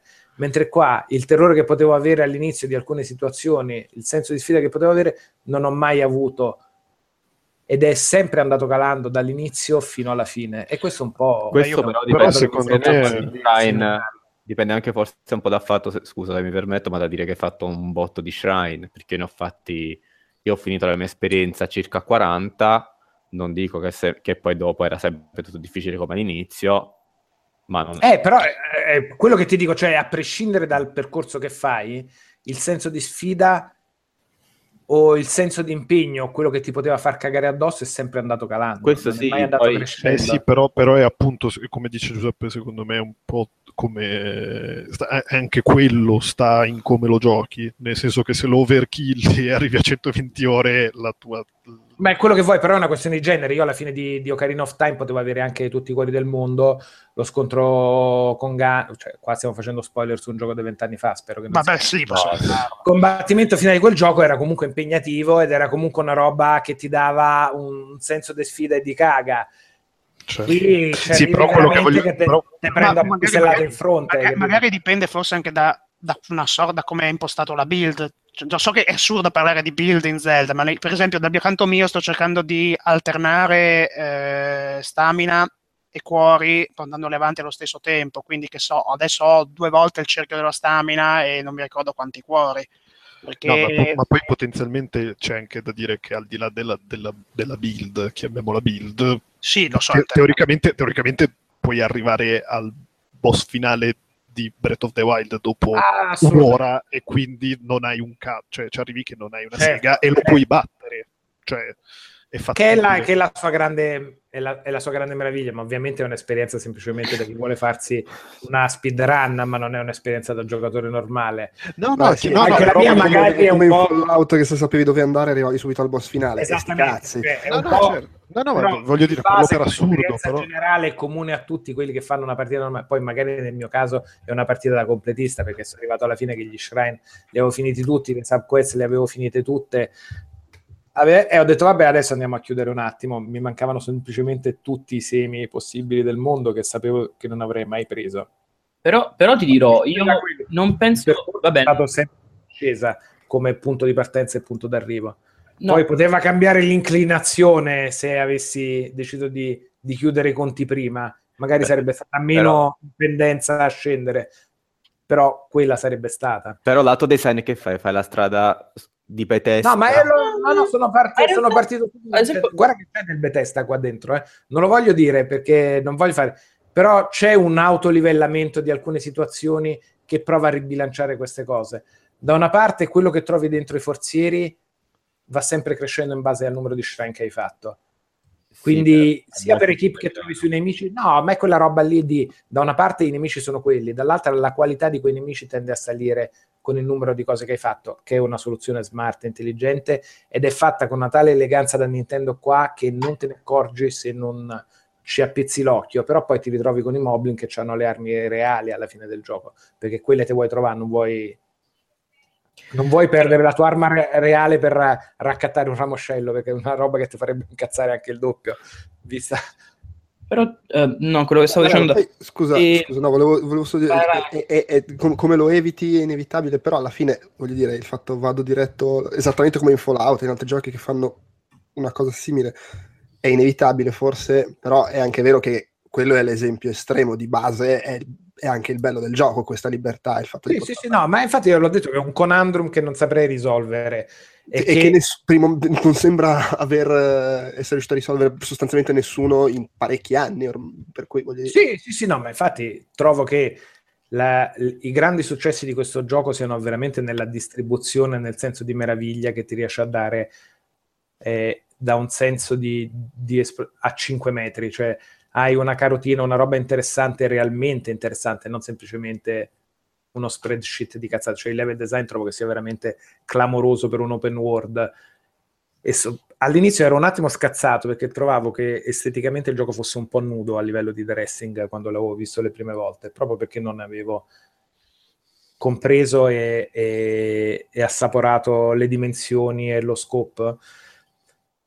Però lo trovavo un po' nudo, cioè dicevo sì, ok, capisco lo stile grafico, capisco tutto, però qua veramente sono tre alberi in croce, ver- ma in realtà il genio è veramente qua, il, il clamoroso e i, i- meriti maggiori che gli do sono proprio nel fatto che invece qualsiasi cosa è un'indicazione di qualcos'altro. Quindi il funghetto, ro- dal, dal mini- dal micro al macro, qualsiasi elemento a video è un qualcosa che ti spinge in una direzione e non è una direzione data latte, voglio fare un bel panorama, è una direzione di ti sto mostrando qualcosa di interessante senza che quasi tu neanche te ne renda conto o che tu pensi di essere così smart che lì noti un punto di interesse e lo vuoi andare a vedere e lì io là effettivamente ci ho messo qualcosa. Cioè io ti faccio scalare una montagna del cazzo che sembra nuda, in cima c'è un sassolino, un albero che hai notato, perché sotto c'è un seme, perché sopra c'è uno scrigno, perché su- dentro quel laghetto c'è sicuramente una roba che se tiri fuori col magnetismo c'è qualcos'altro. Cioè non, non c'è mai un percorso che vai a fare che dici niente, qua e c'era il confine del mondo, un muro invisibile, una puttanata. No, sei sempre premiato e coccolato per la tua curiosità. E questo in un gioco open world e che veramente fonda il suo massimo nell'esplorazione è un risultato clamoroso e eseguito da Nintendo alla sua prima prova reale con una cosa del genere con un'eleganza e con una maestria che è veramente quella di altri tempi che dici mica che cazzo avete fatto qua avete mostrato a quelli che fanno gli open world da 15 anni prima di voi in maniera volendo più ambiziosa come cazzo andrebbe fatta bene questa roba per essere realmente che non te trovi tipo ah vado fino a qua in fondo e invece non posso scalare niente no qui poi effettivamente eh, scalare Ma io vi lancio questo... Aspetta, aspetta Fabio, aspetta Fabio, c'è Antonio che ha cercato otto volte di dire qualcosa. Vai. No, no, no, Vai, è semplicemente eh, un appunto perché eh, Ugo prima diceva che il gioco andando avanti perde un po' di, come dire, di, non dico di verve, ma non riesce più a sorprenderti, ma io invece trovo che non penso di fare chissà quale spoiler nel dire che l'area finale è il castello di Rule. E, e quando sono entrato poi, anche forte di 120 shrine accumulati, perché l'ho finiti prima di andare lì, in realtà poi è, un- è un mondo completamente diverso lì, cioè nel senso... Sì, sì, c'è un bel crescendo là, è vero, è uscito, cioè dicevo vabbè, mo saranno le solite cose, entro qua dentro, faccio il culo a tutti, GG. Invece no, cioè anche lì ti trovi davanti del- della roba ancora nuova, cioè anche per una porzione limitata, si sono, si sono riservate delle sorprese, anche per una porzione di, di gioco molto limitata. Ed è una cosa che io sono rimasto lì, dicevo, spiazzato completamente, cioè dei meccanismi, delle cose che non ci sono nel resto del gioco in parte, o comunque cioè, è, è una sfida che veramente ti mette alla prova la parte finale. Che certo, se, se hai 300 miliardi di cuoricini, tanto meglio, però, però insomma, an- anche lì sono riusciti. Quindi mh, non lo so, cioè per me hanno fatto secondo me proprio un ottimo lavoro nel, nel mantenere. Però anche là non sei il gateato, che, che è il suo bello. Però anche là perché allora tu te la sei tenuta veramente come alla fine. Ma io, per esempio, non sono mai entrato nella parte finale finale che fa triggerare, diciamo, la parte finale vera. Però la zona del castello ero andato in esplorazione Ah, ecco. precedente perché c'avevi delle subquest che dicevano ah mi prenderesti delle robe là so che è molto pericoloso però ci sono e io quatto e con le mutande piene di merda all'inizio mi sono fatto dei giri là in mezzo tipo ah, oddio, oddio, oddio, oddio, oddio, oddio". Esattamente.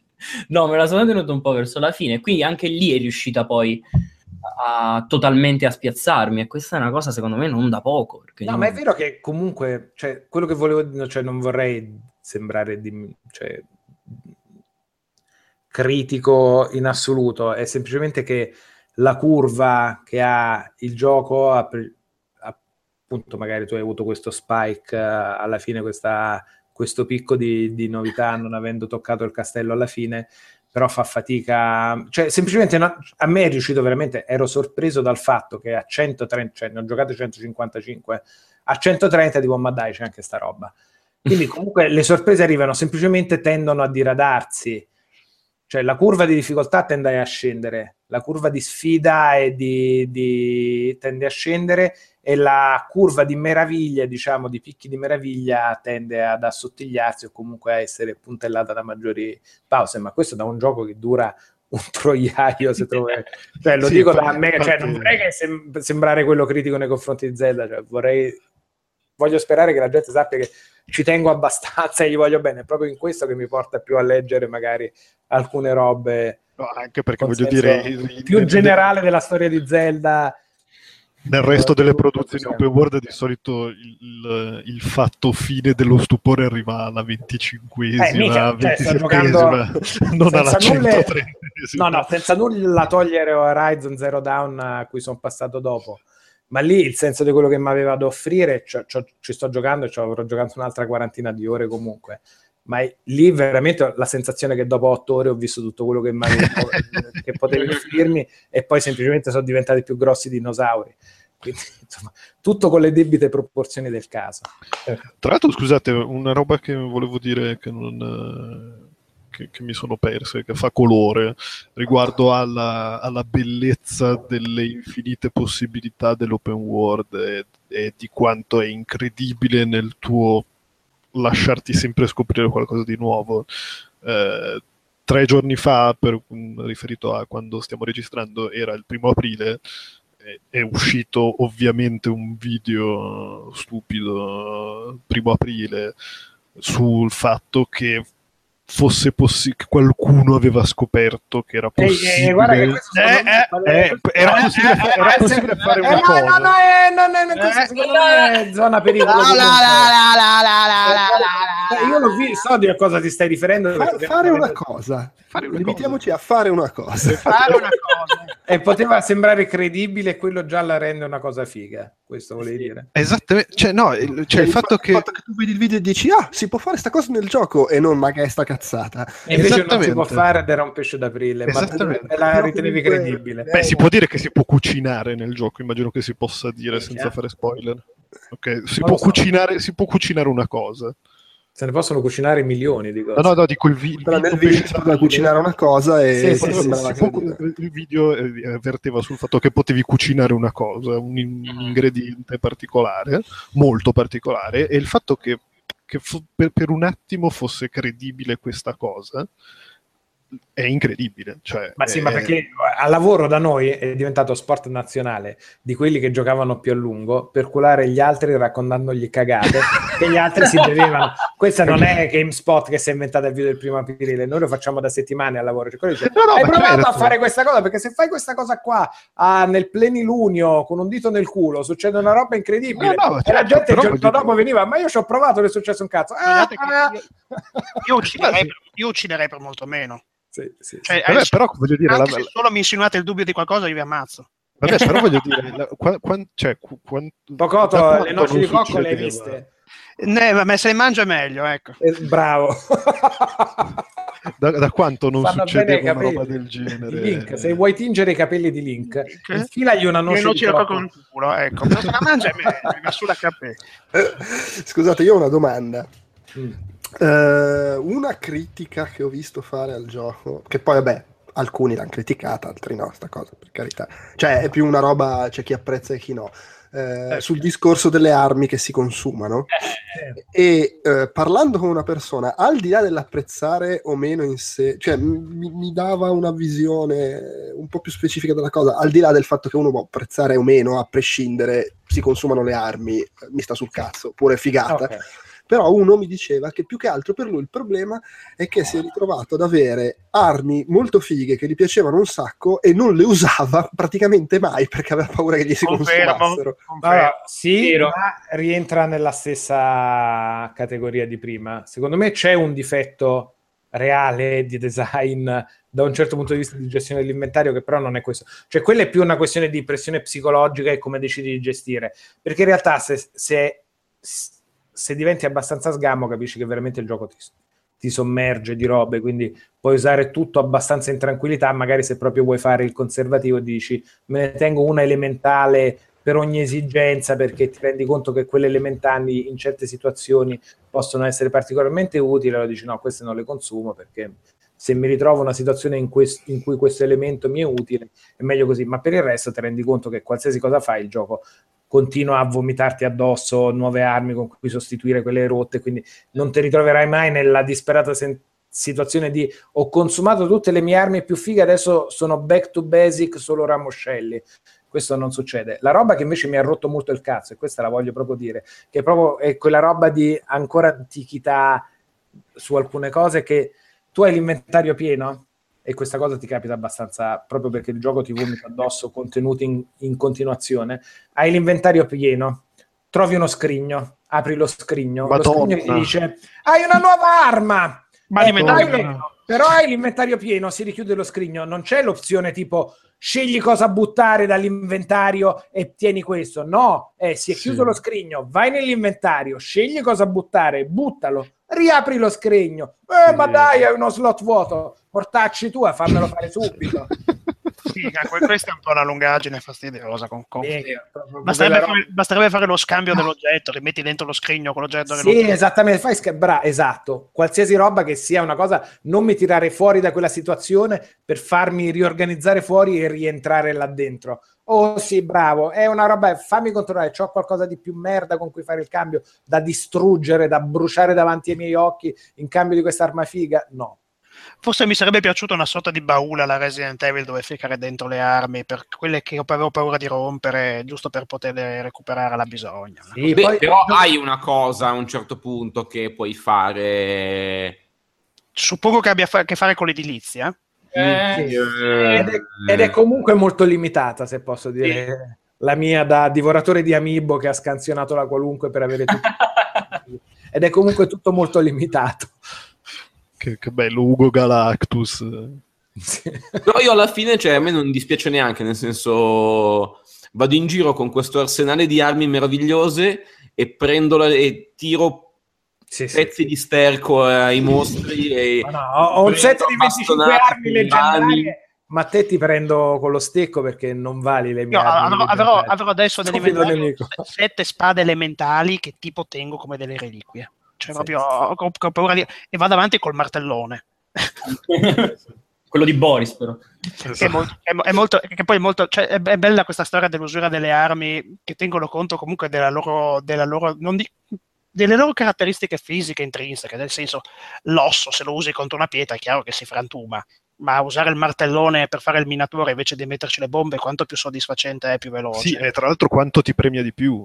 Sì, Vabbè, lo tieni, solo, lo tieni solo per quello, perché con l'esplosione, quando fai il minatore, vedi i pezzi di... No, ma al di là, ma al di là di quello, dove... Allora, ragazzi, Io il parliamo minatore lo faccio come Ugo, non dico altro, ma io il minatore, dopo aver parlato... Ci sono due m- modi professionali per fare il minatore. Uno è il martellone. no, No? il martellone è nubo. Uno è la bestemmia di Zelda e Ok. non la dico qua. È semplicemente che hai a un certo punto un oggetto particolare che dovrebbe essere molto sacro e che tu invece lo, lo usi per grattarti il culo e fare minatore. ma Ora veramente- facciamo finta di niente, No, no, facciamo finta di niente, non diciamo cosa. niente. puoi fare questa cosa sacrilega. Certo che puoi farla, è la cosa più comoda del mondo da fare. Vabbè, Eh, ma- mi raccomando, stai molto attento che questa è una roba sacra. Eh, Sì, siccome Vabbè, no, sì, sì, no? ci siamo, ci siamo capiti. Se tiro giù gli alberi con sta roba ci faccio il minatore. Sì, sì, sto attentissimo. Un filo molto elegante. Certo. Non, non- non mi guardare adesso che sto qua. Bra, bra, bra. Ah, eh, se ro- eh, peccato. Sì, a Torianzo si rivolta nella tomba. Esattamente, a Torianzo si rivolta nella tomba. L'altro metodo, quello più pro per chi vuol- non vuole essere sacrilego e soprattutto per quello veramente genovese che non vuole sprecare nulla, quindi Nabu so che adesso appizzi le orecchie. La bomba è vero che ti fa saltare Con lo tutto. stasi. ma, ma se tu la bomba la piazzi o la tiri o la fai esplodere in modo tale che le pietre che sgorgherebbero fuori da quell'esplosione invece di saltare in alto si schiantano al suolo perché la fisica di questo gioco è figa anche per questo perché è un po' fisica ma un po' anche con quei limiti di design giapponesi per cui non va tutto a troie per cui tu, se fai detonare una bomba sotto un minerale, il minerale salta in cielo. Se tu la bomba la fai detonare un po' più in alto del minerale, il minerale per l'esplosione rimane schiacciato al suolo e non se ne va a fanculo.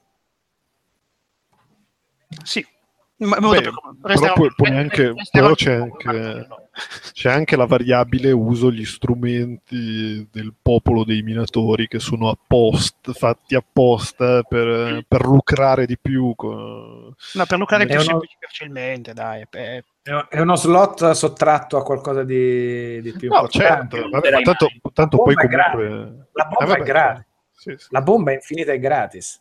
certo, Basta saperla usare con eleganza. esattamente. Oppure alla porcona con l'altro strumento. Sì, sì. No, comunque vabbè, è mo- cioè, anche, anche, tradizioni. anche qui è molto figo perché appunto ogni, ogni Sì, oggetto ha il è suo... figo, esatto, bravo. È figo perché puoi farlo in 10.000 modi diversi. Io quando Sì. mi sono reso conto che con le armi elementali, anche solo indossandole, puoi sciogliere il ghiaccio senza sprecare frecce di fuoco, Eh, tipo, ah, sto qua con sto spiedino davanti e sciogliti. Guarda, vado a pisciare, tanto lo so che quando torno ti sei sciolto tutto. Esatto. non si butta via niente. Di Zelda non si butta, è come il porco, non si butta via niente. È come Ga- Zelda, è come Ganon. non si butta via niente. Che bello. Sì. Comunque, t- tornando al discorso della durabilità delle armi, all'inizio anch'io avevo fastidio, però poi col tempo il gioco da destra ti fa capire che tanto usciranno dalle fottute pareti le armi. Sì, Quindi sì. dici, vabbè, senti, comincia a tirargliele in faccia, sti cazzi, non ti preoccupare. All'inizio me le tenevo strette, poi da feticista dell'equipment quale sono, dice no, non la voglio usare. Oddio, oddio, oddio, poi questa No, no. non tornerà mai più. E poi dici, ah, ma invece cadono. Beh, ma Esatto. all'inizio ti dà un senso di, di- di- di smarrimento questo fatto che devi comunque tenere sotto controllo l'usura delle armi ed è, secondo me è bellissimo questa cosa, cioè ti, proprio ti dà il senso di essere spaesato in un mondo ostile. Cioè, mm, io non lo so, ah, vi faccio una domanda, secondo voi sarebbe stato un gioco migliore senza questa durability delle armi? Per me no. Per me no. Mm, Ah, sarebbe stato un gioco migliore. Ma peggiore? Un gioco, eh, cioè, sarebbe stato un gioco peggiore sul finale. No, aspetta. ma nel voglio senso- dire che è una nel roba, senso- secondo me, figa all'inizio e che rompe un po' il cazzo alla Nel fine. senso, avresti preferito un'usura alla, un'usura alla Dark Souls con dei punti da ricostruire, qualcosa di simile? O... Ah, non mi sarebbe dispiaciuto avere la possibilità, nel caso, di riparare o di conservare alcune cose in più, però allo stesso tempo, realmente parlando, per come è designato il gioco, non ho sentito la mancanza nell'utilità. Cioè, quando inizi a capire alcune delle regole interne del gioco, capisci che non ti devi preoccupare di, di queste cose perché non, non hanno un reale peso a lungo termine, non hai mai quella paura di, di ritrovarti in mutande o disequippato di, di qualcosa che, che ti impedisce di andare avanti. Questo non esiste mai, No. anzi viene talmente diluito nel tempo che proprio più vai avanti meno è un problema e all'inizio il fatto che ci sia questa tensione invece è un vantaggio ed è figo e fa favore al gioco. È più quella questione là di gestione dell'inventario che è una rottura di cazzo. Beh, il fatto che le armi si rompono comunque dà anche maggior valore al- all'inventario stesso, agli slot limitati, almeno in principio, secondo me, per quanto Sì. mi riguarda. Sì, sì, sì, sì, per quello dico che è quasi più una rottura andando avanti che non all'inizio, perché all'inizio aggiunge tensione ed è bello e è una tensione che a me è piaciuta, quindi non l'ho trovata come un difetto. Andando avanti è, è più una noia di gestione che non un reale problema, quindi ecco, diventa magari più noioso andando avanti se- se non- se non problematico. Se non fai, diciamo, una gestione oculata e ti prepari a tutte le situazioni, ci possono essere dei rischi meteorologici che ti comportano. Mm. Eh, ma è anche figo perché quello Quello secondo molto me fa parte del imparare le regole del gioco e le tensioni del gioco, per cui quando ti trovi in quella situazione in cui quel tipo di arma qua, minchia, mi sarebbe molto utile perché queste non le posso tirare fuori, se no succedono robe brutte, magari o viceversa, o queste qua ce le ho fuori, le ho salutate subito perché è successa quest'altra cosa.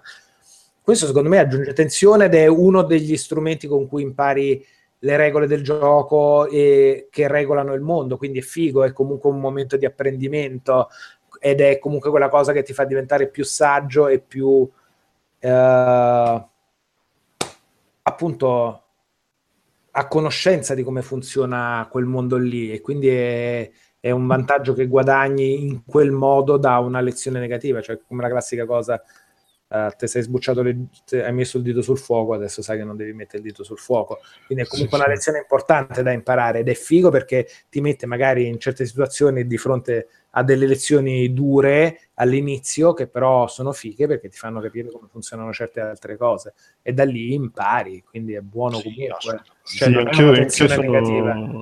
Sono, anch'io sono d'accordo, secondo me, cioè è una cosa che non, non ho apprezzato subito, ma secondo me fa parte del suo essere insegnante giapponese che non ti dice ma ti fa capire. Ma anche perché poi quando succedono quelle robe lì, che stiamo tutti sottointendendo senza dirle, è proprio figo. Cioè, te cacchi addosso, succede una roba da me, dici "Ah, che cazzo è successo qua? Però comunque rimani con quel senso di meraviglia, ma dai, cioè, Eh, no, no, certo, che figata pazzesca. E soprattutto si trasforma in come posso usarla a mio vantaggio.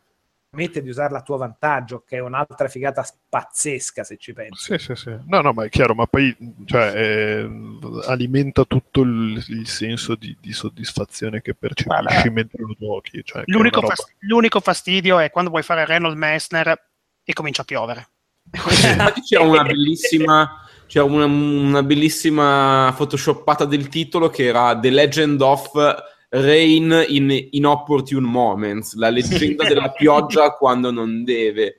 Però anche là io... Ma dipende dalle zone, anche quelli è bellissimo perché è coerente con le zone. Sì, ma poi È è coerente con le zone. No, ogni tanto comunque- piove governo ladro, eh, ogni tanto piove governo ladro. Ma è bello che sia quello, cioè a me, quelle, cioè appunto, magari sono masochista, mi piacciono i Dark Souls, quelle robe là. Mi sono ritrovato in situazioni di sfiga estrema in- su entrambi i frangenti, cioè sfiga estrema, che poi è relativa. Cioè, tipo, la sfiga estrema è sto scalando questa montagna infinita e mentre sono a metà della mia barra Eh. di stamina con spiedini per rinforzare la stamina, perché proprio la voglio fare sta scalata, inizia a piovere. Dio bestia, adesso No, per, tra- per- per- per fortuna il meteo ti fa le previsioni a lungo raggio, quindi più o meno sai come andrà.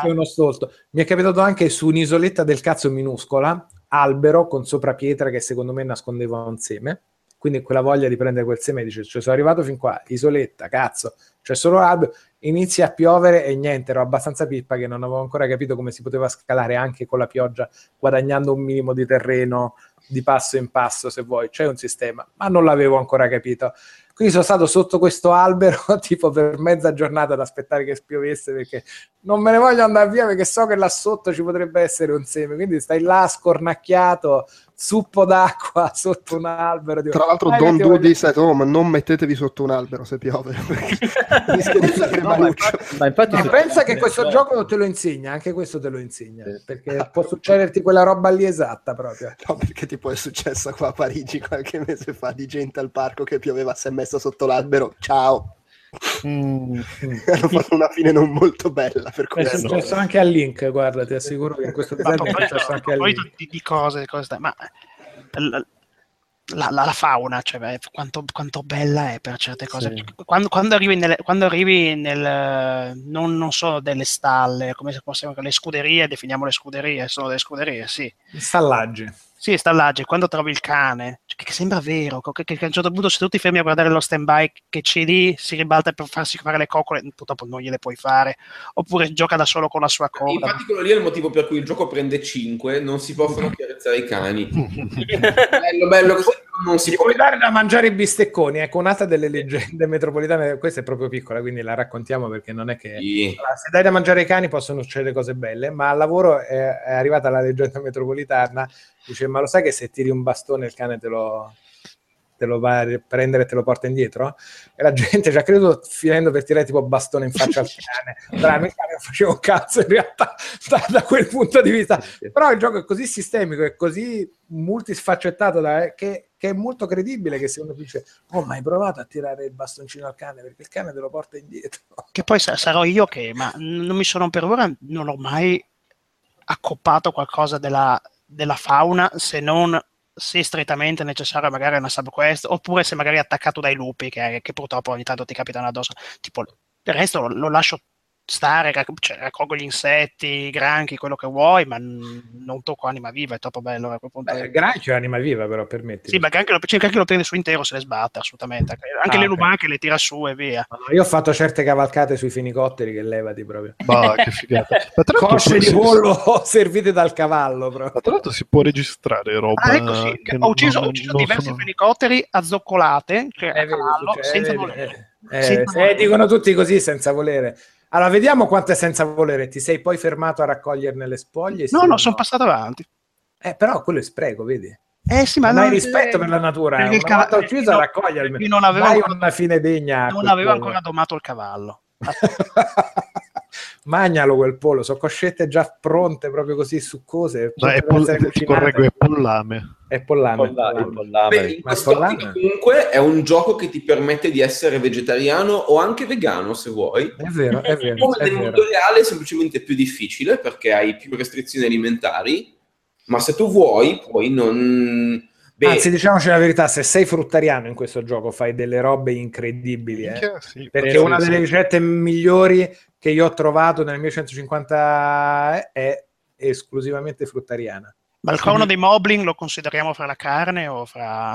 Eh, carne sì. eh, però, che me- È derivazione Io non animale. sono vegetariano né vegano, però immagino che cambi molto il, l'uccidere un animale perché, sta- perché lo vuoi mangiare o uccidere un animale perché sta cercando di ucciderti. Tipo, secondo me... È legittima difesa in Sì, realtà. e allora vi faccio, vi faccio I un'altra lupi ti domanda. fanno le ronde attorno, perché c'è una roba impressionante quella, se ti beccano. Vi faccio un'altra domanda. Il pastone di Pixel, come lo cataloghiamo? Fa molto ridere, fa molto ridere. Fa molto, molto ridere. Non ne ho fatto neanche uno. So Eh, Ne ho, fatto, ne ho fatto uno ed è bellissimo, mi sono pisciato addosso da ridere, veramente, veramente. se, non, guarda, se non sbagli cucinando e non hai ottenuto... Guarda, hai giocato 150 ore, non hai fatto un pastone di Pixel e hai buttato via la tua Oltretutto, esperienza. adesso anche ti cito un'altra cosa, Sono robe sublimi ho in, cucinato. in in maniera, non c'è anche qui senza entrare nel dettaglio, ma delle maschere kojimiane sulla falsariga di Metal Gear Solid 3, quanto belle sono? Eh, Sono molto belle. Sono eh, bellissime, cioè poi, poi quanto ti cambia la vita quella cosa a un certo punto. No, Sì. vabbè, è un gioco fantastico. È un gioco fu- fuori parametro, cioè veramente fu- fuori parametro, punto e basta. Qua da me nel frattempo si sta scatenando la, la tempesta totale, cioè dei fulmini da momento Zelda, appunto. E qui fa roba di legno. Esatto. Esatto, e equipo roba di legno. O anche tolgo tutte le cose di metallo che ho addosso. Come- e, e- e occhio a non arrampicarti. Cioè, E poi comunque una- un'altra cosa che mi è piaciuta molto è il fatto che sì, l'immaginario, fra virgolette, delle razze, se vogliamo così definirli, è sempre lo stesso, è sempre fedele alla linea, ma sono resi, Bellissimo, so- sono resi in una maniera, per leggerudo, sono qualcosa fuori dal mondo. Cioè, Sì. sì, sì, è una cosa che non Con il loro bel six pack. sì, sì, proprio le, le le hanno caratterizzate come queste amazzoni proprio fiere di essere così e come hanno caratterizzato il modo in cui si esprimono, parlano con la loro lingua. Molto no, figo. Ah, una cosa, e qua mi, mi dispiace, non ne abbiamo speso neanche una parola.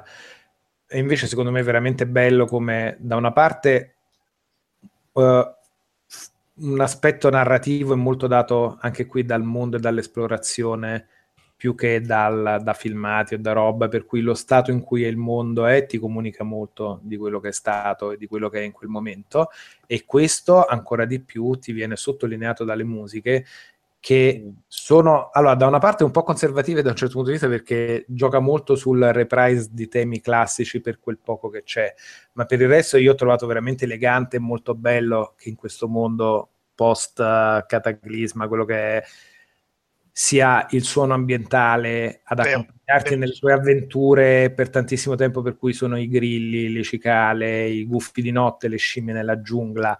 Cioè son- il suono ambientale sia Oh, clamorosamente curato e come sia ben poi mescolato quando invece c'è la musica, c'è quel ricordo, c'è quelle cose di tempo eh, rallentate, come sia elegante che i temi nei centri cittadini, insomma quelli più popolati dove c'è un tema musicale, ci sia una variazione di tempo e ritmo in base all'ora del giorno, per cui dice- di giorno è più vivace e di notte sia più rallentato come ogni razza abbia degli strumenti che entrano in gioco nei loro temi e come in un luogo particolare del gioco quegli strumenti vadano a fondersi, a unirsi l'uno con l'altro.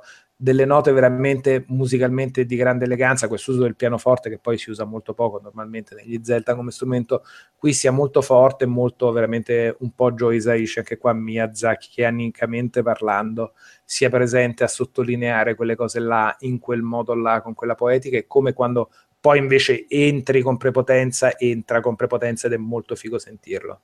Musiche secondo me veramente da un certo punto tenute, calibrate, dall'altro giustamente a- ad accompagnare l'ambiente e non a, a essere solo protagoniste di in questa zona c'è questa musica, no, il cazzo. In questa zona c'è il mondo. Poi in alcuni momenti ci sono delle musiche. Io aggiungo questa cosa, non so in che lingua lo, sta- lo stiate giocando voi. E io ci ho provato, col- cioè, lo sto giocando in inglese per far, tra virgolette, timore del doppiaggio. Mi sono In realtà, in realtà io... Mi hanno detto tutti che il doppiaggio è buono, ma anche io l'ho giocato tutto in inglese. Io l'ho, io l'ho giocato tutto in italiano, ho La visto... traduzione dei testi in italiano mi è sembrata comunque buona, a parte un paio, un paio di, secondo me, di libertà, che so, però, però libertà, fra virgolette, corrette, che so, quando, quando ti siedi di fronte al fuoco in italiano l'hanno tradotto come bivacca, Sì. che ha un suo senso, Sì. Per- però è, mm, non so, una libertà creativa. Ci ho In realtà, guarda, io lo... Scusa, dici. No, no, vai, vai, vai. No, a parte un personaggio ho trovato tutte voci buone. Bravo, bravo, bravo. Ma poi, c'è- poi ci arrivo dopo. ci No, arrivo ma dopo. non è No, quello. non, dite, non dite- non dite chi, non, non, eh, No, non è il personaggio che pensi tu, Ste. Ah, peccato. Ma comunque, eh, no, in realtà io l'ho giocato tutto in italiano e ho visto però della roba in inglese. Secondo me Zelda in inglese è peggio che quella che hanno scelto in italiano. Ma tanto volendo li ricordi Io- uno si li può rivedere e quindi... Guarda, Quella- io devo, dire, io devo dire, l'ho giocato in inglese perché avevo la console settata così ed è una roba che faccio spesso, ma con i giochi Nintendo me ne pento sempre. Cioè, mentre normalmente è la scelta migliore giocare in inglese, o Zelda, tu- tutte, ogni singola cosa che ho visto di Zelda in italiano è più bella che in inglese. Mm. mi spiace non Però è poter tenere, anche in inglese, eh? mi però- spiace non poter tenere l'audio in inglese e I il testi in italiano. testo in italiano. Purtroppo Eh. La- lo Switch non permette ancora di fare queste cose. Beh, queste cose all'avanguardia. Il- sì, cioè, Mi sarebbe piaciuto per esempio sentire per una volta il doppiaggio giapponese con il sottotitolo in italiano. Purtroppo là. Switch, Switch gestisce la lingua in base a quella che è settata nel sistema e, E, e- e- questo, tutto di conseguenza. e questo te lo ricorda anche se vai nello store. Se tu entri nello store con la console, cioè in, con la console in Italia e il BIOS è stato in inglese, ti dice: Ma guarda che questa non è la, la tua lingua. Probabilmente fa un controllo IP, probabilmente mh, ti riconosce e il, il negozio te lo fa vedere comunque in italiano. Mhm. Sì, boh, costa una cosettina da niente. Spi- spiace che ancora non venga data la possibilità, anche perché sulla cartuccia credo che ci sia, non- cioè, tanto per dire, il doppiaggio anche in tedesco e in francese, correggetemi se sbaglio, in molti Sì, cinque. sì, sicuramente. Ma sono curioso di sapere se c'è anche in giapponese, L'ho sinceramente. comprato in Francia e sicuro c'è anche l'italiano, quindi credo che sia proprio a livello europeo a questo punto. Sì. Sì, poi spiace un po', ma davvero. Lo- eh, ecco, anch'io me lo sarei giocato tanto volentieri con l'audio in giapponese e i sottotitoli in italiano. Io magari come seconda... Come seconda run. Eh, oppure magari anche qua, non so se c'è nella nostra versione palla anche il giapponese e sinceramente non vedo perché no, perché da quello che so, da quello che credo, Nintendo ti fa fare un summit del gioco. Senza, E nulla, quindi- senza nulla togliere al lavoro di, di chi ci ha Col lavorato. fatto che è region free, ecco un'altra cosa che non abbiamo detto, è completamente region free la console. Quindi col fatto che è region free, secondo me quando vai tipo a mettere un gioco digitale nello shop, submetti una singola versione del gioco, non una versione per il mercato giapponese e una per altra. Quindi mi viene da pensare che anche questo Zelda volendo potrebbe avere già il suo giapponese all'interno se uno setta la console in Io ho test- giapponese. Io ho testato l'account US, mi sono fatto un account US perché volevo vedere se c'erano altri giochi rispetto a quelli presenti in Europa e gli acquisti sono collegati tra i due account. Sì, sì, sì. Eh, infatti io... Io cioè, vabbè, esempio la- mi sono, pers- ritrovato, mi sono ritrovato Snake Pass già, Snake Pass già comprato sul mio account del mio cugino americano, mettiamola così. Eh, Sì, Vabbè, sì. sì, sì. Perché sei collegato allo stesso account Nintendo, immagino di sì, perché ce l'hai No, nel perché siamo semplicemente sulla stessa con- perché siamo se- semplicemente sulla stessa console. Ah, Sì, sì, ok. sì. Il problema, sai qual è? È il contrario. Nel senso, se tu col tuo account vuoi andare nello store giapponese e comprare della roba, ti attacchi al fischio perché la carta di credito, il sistema di pagamento che hai messo è legato a quella nazione e quindi non credo che tu possa farlo. Fermo restando che si può girare mm, in qualche maniera. ma- Eh, beh, beh, in realtà se, se- cioè, la persona che mi ha prestato lo Switch mh, a- aveva fatto l'account giapponese per scaricare la demo di Puyo Puyo Eh, ma la demo è gratis, non è l'acquisto che No, devi. Quello, Ah, lo puoi ok. fare. Quello lo puoi fare. La Ok. demo, le robe gratuite le puoi fare, però se tu volessi con un tuo Acquistare, account diciamo ok. giapponese, andare nello shop giapponese e comprare la roba, se c'è la carta di credito italiana legata a quell'account ti dice no, pippi al sugo, metti Ah, una ok. carta di credito giapponese, se no Ho capito, no. ho capito. Sì, devi, devi, devi aggirare quel problema. Ma- Sì. Magari fanno delle... Sì, con i codici Sì, prepagati. Eh, se ci sono carte prepagate, puoi comprare una di quelle giapponesi e usarla. Sì, vabbè, alla peggio veramente vai su adesso Amazon con JPay spedisce anche in Italia, quindi alla peggio ti compri il gioco giapponese su Amazon Oh, o chiaro. le carte dei punti Nintendo giapponesi su Amazon Esatto, giapponesi. Va Poi tutto, tutto dipenderà dall'eventuale risparmio o dalle esclusive che non verranno portate. Esatto. Questo è molto più Ragazzi, facile. abbiamo fatto mezzanotte e un quarto, io la butto là. Eh, eh, eh, vabbè, ma cosa, di, cosa di? Zelda mi sembra che abbiate detto tutto quello che c'è da, da dire. Io per chiudere volevo solo fare una sezioncina mirata al futuro, ma se c'è qualcuno de- che deve fuggire lo dica e fuggisca senza farsi problemi. eh. Di, di Zelda ci siamo dimenticati di dire Pietro Ubaldi vaffanculo. No, C'è, c'è? ma- Cioè, Mi stai dicendo che c'è? Sì. Eh Ok. sì. Inglese tutta la vita. Basta. Rettifico quanto detto in, in passato. E per me non è... Io Pietro Ubaldi Defense Force. Io apprezzo tutte le volte che sento la voce di Ubaldi. No, no, mi, mi- No. mi- solo pensiero di, me- di vedermi Zelda che parla come Patrick Stella mi viene voglia di pensare. Io sono Fabio Bortolotti, support forze, quindi Per me non era, per- io non sono un fan di Ubaldi, ma non è lui la voce peggiore del gioco e se la cava bene, secondo me, nel gioco. C'è Per me è bravissimo, ma mi fa cagare la sua non voce. c'è Garbolino, per carità di Dio.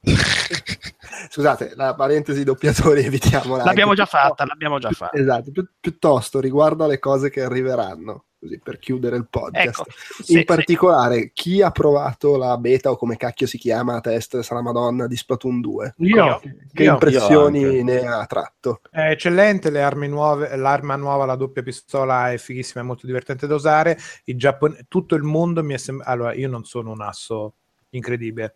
Tutti quelli che hanno comprato Switch sono delle pippe al sugo incredibili, perché io sono sempre finito primo della squadra o vincente o perdente, ma primo. Veramente, ragazzi, cioè, no- ci ho giocato a Splatoon, ma non è che ci ho giocato questo numero spropositato di ore. La gente che giocava a quello eh, erano delle pippe incredibili. Io dico che solo che ci giocherò il doppio, se non il triplo di quanto ci ho giocato su Wii U, proprio perché me lo porterò al cesso nel letto. E... Bene, io ci ho giocato, ero a cena da Fabio, è partito alle 8 la prima sessione, ciao a tutti, col mio Switch collegato in wifi, figata dal tavolo, giochi, ti fai Ma un'ora che bello è due. Switch, appunto. an- Cioè, anche solo lo Switch quanto è bello. Ma, Ma tanto. quindi è, è- cioè, è Splatoon, nel senso, È il more of the same, sì. È è Splatoon more of the same, però già il solo fatto che ci giochi È su Splatoon Switch è è, è- è una, è una figata. L'unica cosa che nella demo, sì, ma- nella demo non sono riuscito a disattivare i motion control e ho bestemmiato. no, me l'ho trovato molto bene. Basta premere start. No, Eh, vabbè.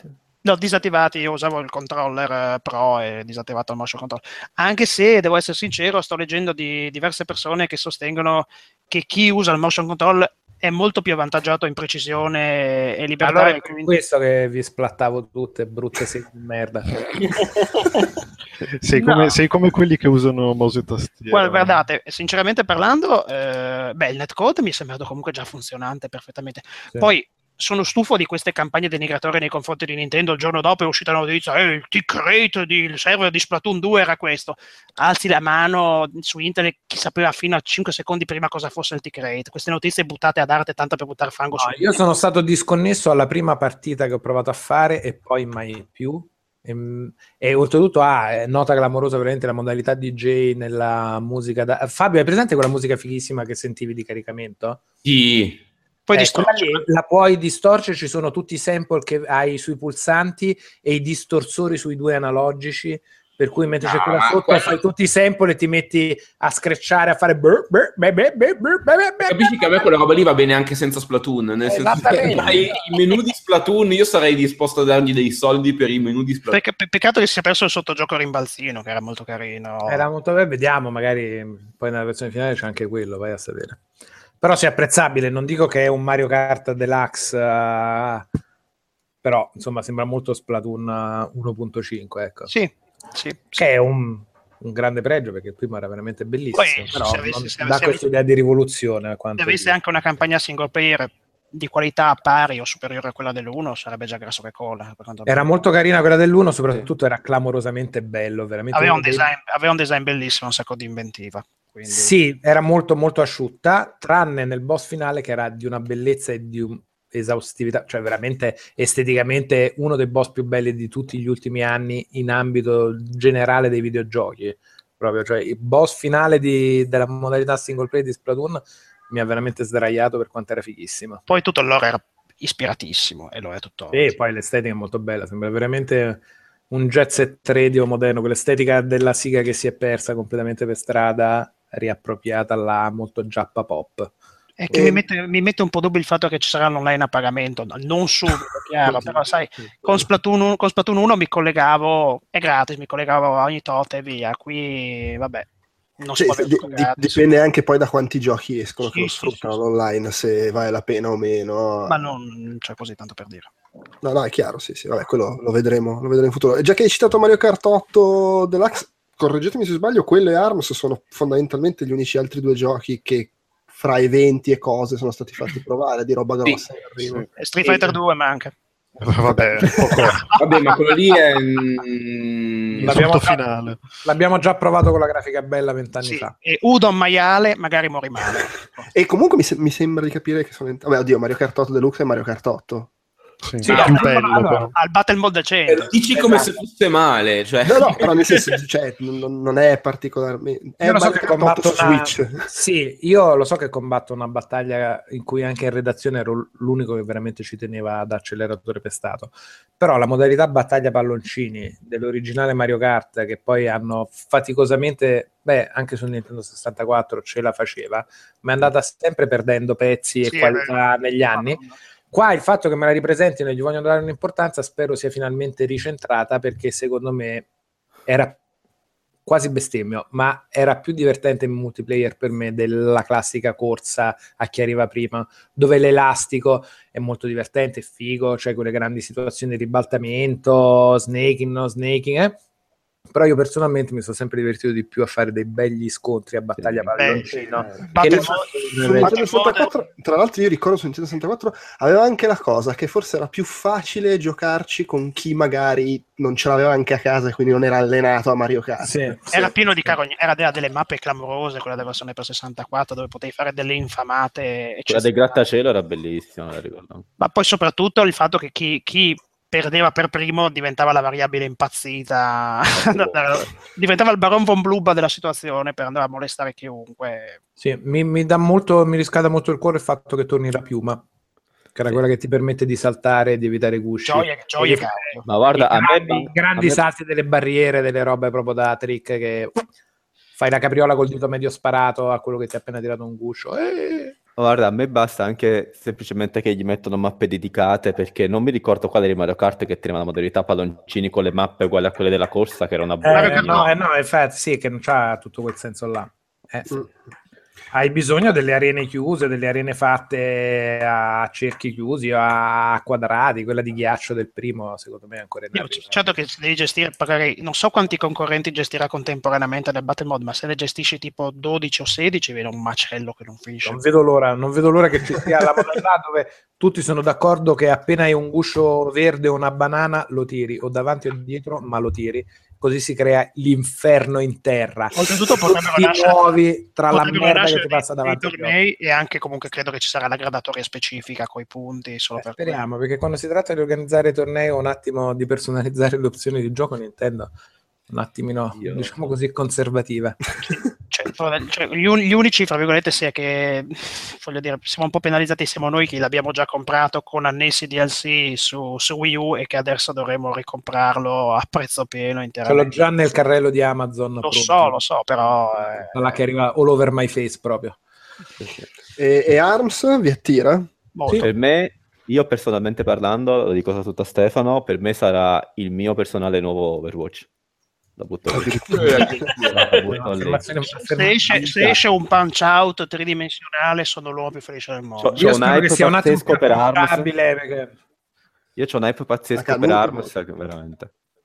Ma Non- io sono molto curioso e spero che sia ancora più approcciabile di Overwatch, perché io Overwatch quando ho giocato alla beta e poi quando si è trattato di fare il grande salto ho detto "Mm, troppo vabbè, troppi quello- quello- personaggi, quello- troppo tattiche, troppa necessità di, di scalata, di imparare, mentre invece Arms il fatto che, che sia con quegli ingredienti semplici ma che i personaggi possano un attimo andarli a variare insieme ai controlli mi dà, mi dà, mi dà speranza. Sì, no, beh, è nettamente più semplice, nel senso che noi, io, Fabio e Antonio l'abbiamo visto a Milano in anteprima e si vede quella voglia di essere con quella semplificazione Nintendo che è una semplificazione tra virgolette, nel senso che Eh, è vero che poi a seconda di come giochi poi... poi No, no, certo. E, cosa, quindi e- e- effettivamente sì, cioè, non- Io ne parlavo dal punto di vista di effetto droga. Cioè in questo Sì, senso- no, ma è, è sicuramente perché in realtà a me non, non aveva dato l'impressione di essere boh, una, roba, una roba capace di attirarmi o boh, in, in quel senso non mi sembrava molto particolare. Poi l'ho visto, l'ho visto, ci ho giocato un po' e devo dire che in realtà invece è molto,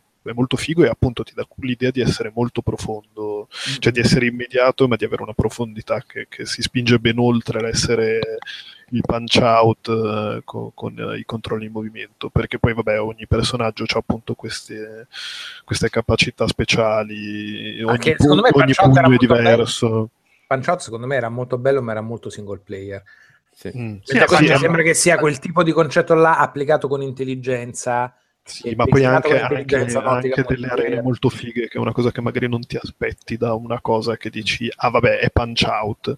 Eh, qui- secondo me avrà delle, saprà stupire anche per delle arene che non sembrano, sembrano tutt'altro che banali, già, già da un primo sguardo alla demo. sono molto ingolosito Poi io sono un tipo che datemi mazzate uno contro uno, sono contento per dire For, For Honor ci ho giocato tipo 40 ore, di cui 30 in uno contro uno. Ma mh, sono io che mi sono perso dei pezzi o l'unico altro gioco degno di nota che è stato annunciato e mostrato è Mario Odyssey? Eh, beh, se vuoi parlare di un Shin Megami Tensei che non esiste praticamente, o, o- o de- o del Japan RPG Square Enix con i personaggi... mm, No, parliamo anche di Animal Crossing che è stato annunciato nel mio cervello. Eh, no, ma aspetta, cioè, perché Super, Super Mario Odyssey è l'unico di cui si è visto quantomeno un pochino di Ah, guarda, l'altro gioco. che era stato annunciato è, è l'ho Fire Emblem.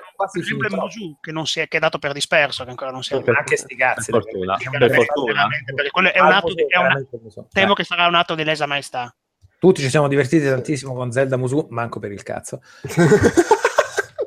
No, ma sta, sta mania, sta mania dei Musu fa un po'. eh, Cioè, ma vabbè ma è Giappone è è il patta Giappone, sì. è il mangime nella mangiatoia glielo dai se lo compro sono felici perché no Un Io paio, anche- un paio erano anche venuti bene, eh, detto. Cioè, però purtroppo il genere solitamente... Sì, sì. cioè, Omega Force li fa tutti col- col- con la fotocopiatrice, col ciclo stile, cagli i Cioè, sì, personaggi. Io La continuo a sperare Vabbè, nel, nel Scusa, Monster Hunter eh, oddio, aspetta, aspetta, no, adesso così poi, poi- poi chiudiamo pro- con le speranzine. Mario Odyssey, vabbè, a parte le lamentele o non lamentele sulla grafica. insomma, Mi auguro che faccia quello che Diamo sta- per scontato che sia una figata. Mi, au- mi auguro che faccia quello che sta facendo Zelda. Porca troia. Questo, ecco. beh mi sembra mi è ambizioso. sembra un po' An- anche perché fatti- cioè, eh, comunque le meccaniche di un Mario sono diverse da- da- dal, dal gioco di com- Ma io ho fiducia, Zelda ho che va in giro con Mario. Ho fiducia in Io- Però secondo io- te sarà io- quell'approccio lì al gioco di piattaforme? Cioè lo so, io, sono, io sono spaventato, io sono un po' spaventato da Mario Odyssey, sinceramente, perché alcune cose mi sono piaciute da impazzire e altre molto meno. Beh, quegli elementi di gioco che si sono intravisti non sono male. Gli elementi di gioco sono belli, i livelli tipo Crazy Taxi fanno un po' cagare il sercio. Eh. A me a, livello visivo è piaciuto proprio poco, cioè anche la foresta mi sembrava molto... La foresta di Sonic Adventure era veramente una merda, però invece il mondo zuppa, pastello, rape colorate, quello, quello capito, è la, è la roba più bella che ho visto in un Mario, insieme a la roba in città e nella foresta, la roba più brutta che ho visto. sono un attimo... Sono un Beh, attimo sì, scioccato. da, parte La- mia fiducia incondizionata. Sì, Ci sono beh, gli omini grigi, cioè altro che i pad grigi de, Switch. E sono le persone grigie con cui fai salto alla corda, porca troia. Cioè, veramente i pupazzi brutti, quelli della Sega brutta. Altro che di quella. Però, sono gli- quella- cioè, però sono- è la stessa Nintendo che ha appena buttato fuori Zelda. Ah, ma, oh, ma figurati se non ho fiducia in Nintendo, non penso che sarà un brutto gioco, figurarsi, me lo giocherò tutto e non vedo l'ora che esca, però alcune delle cose che ho visto un po' mi hanno spaventato. No, sì, me- effettivamente è un trailer che cioè, di base per me c'è il fatto, vabbè, è il nuovo Mario, figato, lo voglio, Eh, con esatto. Switch quando Il esce. però il messicano trailer- bellissimo. Guardando il Eh. trailer era un po' anche, meno male che ho la fede in sta cosa, perché insomma... eh. Sì. Qual è quel cartone dove c'è tu, Nabu, che sei una macchina di citazione e ricordi perfetta per questa cosa? Quello col personaggio che cambia fe- faccia. Ah, ecco, Fry in Futurama, felice, triste, felice, triste, felice, triste. quando è incatenato, uguale, ero così quando vedo quel trailer. Ah, i frutti coloratissimi, bellissimo, che bello. Le persone che fanno salto della corda, che merda. Ah, che bello, salta sul cappello con gli occhietti, il livello messicano con la sabbia e il ghiaccio e tutti i personaggi pazzi, Dia della Muerte, che colori fantastici. Ah, la giungla di Sonic Adventure, porca troia. Così. Sì, un po'... Il, il livello gonorrea malparido. Vabbè, comunque poi quel gioco, immagino, si vedrà alle 3 e quindi magari lì si saprà qualcosa di più. Sì, faranno la Treehouse solo con lui. No, sto scherzando. Beh, spero di no, spero che non finisca così. nella foresta che si è vista nel Se trailer, tra finisse così e fosse una Treehouse alla Zelda dell'anno scorso, beh, sarebbe comunque il sol- un E3 l'E3 più bello della storia. Cioè, Nintendo avrebbe già vinto tutto a man basse, senza patemi. Mi diventa, diventa che Nintendo ogni, fa un- un- ogni anno fa un gioco di tipo un anno ha fatto lo Zelda bellissimo, poi fa un anno il Mario bellissimo, un anno il Metroid tipo bellissimo. Contaci, contaci. Se- ecco, ecco, a proposito dei sogni bagnati, Ecco perché chiudiamo con i sogni il bagnati. sogno bagnato mi fanno su uno scheletro tipo quello di questo Zelda qua, open world, cioè l'operazione che avevano fatto col Metroid Prime e questa volta invece di farmelo in stanze chiuse me lo aprono e vado su Zebes ed è tutto aperto così, Ciao. credo di essermi disidratato di seghe solo a pensarci, guarda. Ma, ma pensa in Fanno, grande. fanno il- Pensa- fanno- fanno la versione Nintendo, quindi mille volte più figa dell'idea, diciamo, no? perché poi ovviamente è lontano anni luce come risultato, come stile, come approccio, eccetera, che poteva esserci nei primi sparatutto di Crytek che approcciavano lo sparatutto open world, vai Sì, in giro sì, come sì, cazzo sì. vuoi. Io, io ho voglia di un direct, non, non ce la faccio più. È già troppo che non fanno un direct, basta, ho bisogno, ne ho bisogno. eh. Eh, ho paura che fosse molto una roba di... Io comunque voglio, come the Evata, Wild, pace all'anima sua. Animal Crossing. Immaginati Animal Crossing grande come Breath of the Wild. Madonna. Animal Oh, World, bellissimo, che, cioè che tipo possiamo vivere nello stesso, nella stessa mappa di Breath of the Wild, io E anche, sì, noi. anche lì posso cavalcare e ammazzare gli scoiattolini in pericolo. Cioè, tu poi vedi- un colpo di zoccolo. tu poi Arre- vedi- arredarti casa diventa lungo come farlo nella realtà. Do per scontato comunque che Monster Hunter sia già in sviluppo. Eh, Ma Do sì, per No, scontato. io voglio, voglio- voglio solo sentire Fabio cosa stava dicendo di, di- di questa cosa folle.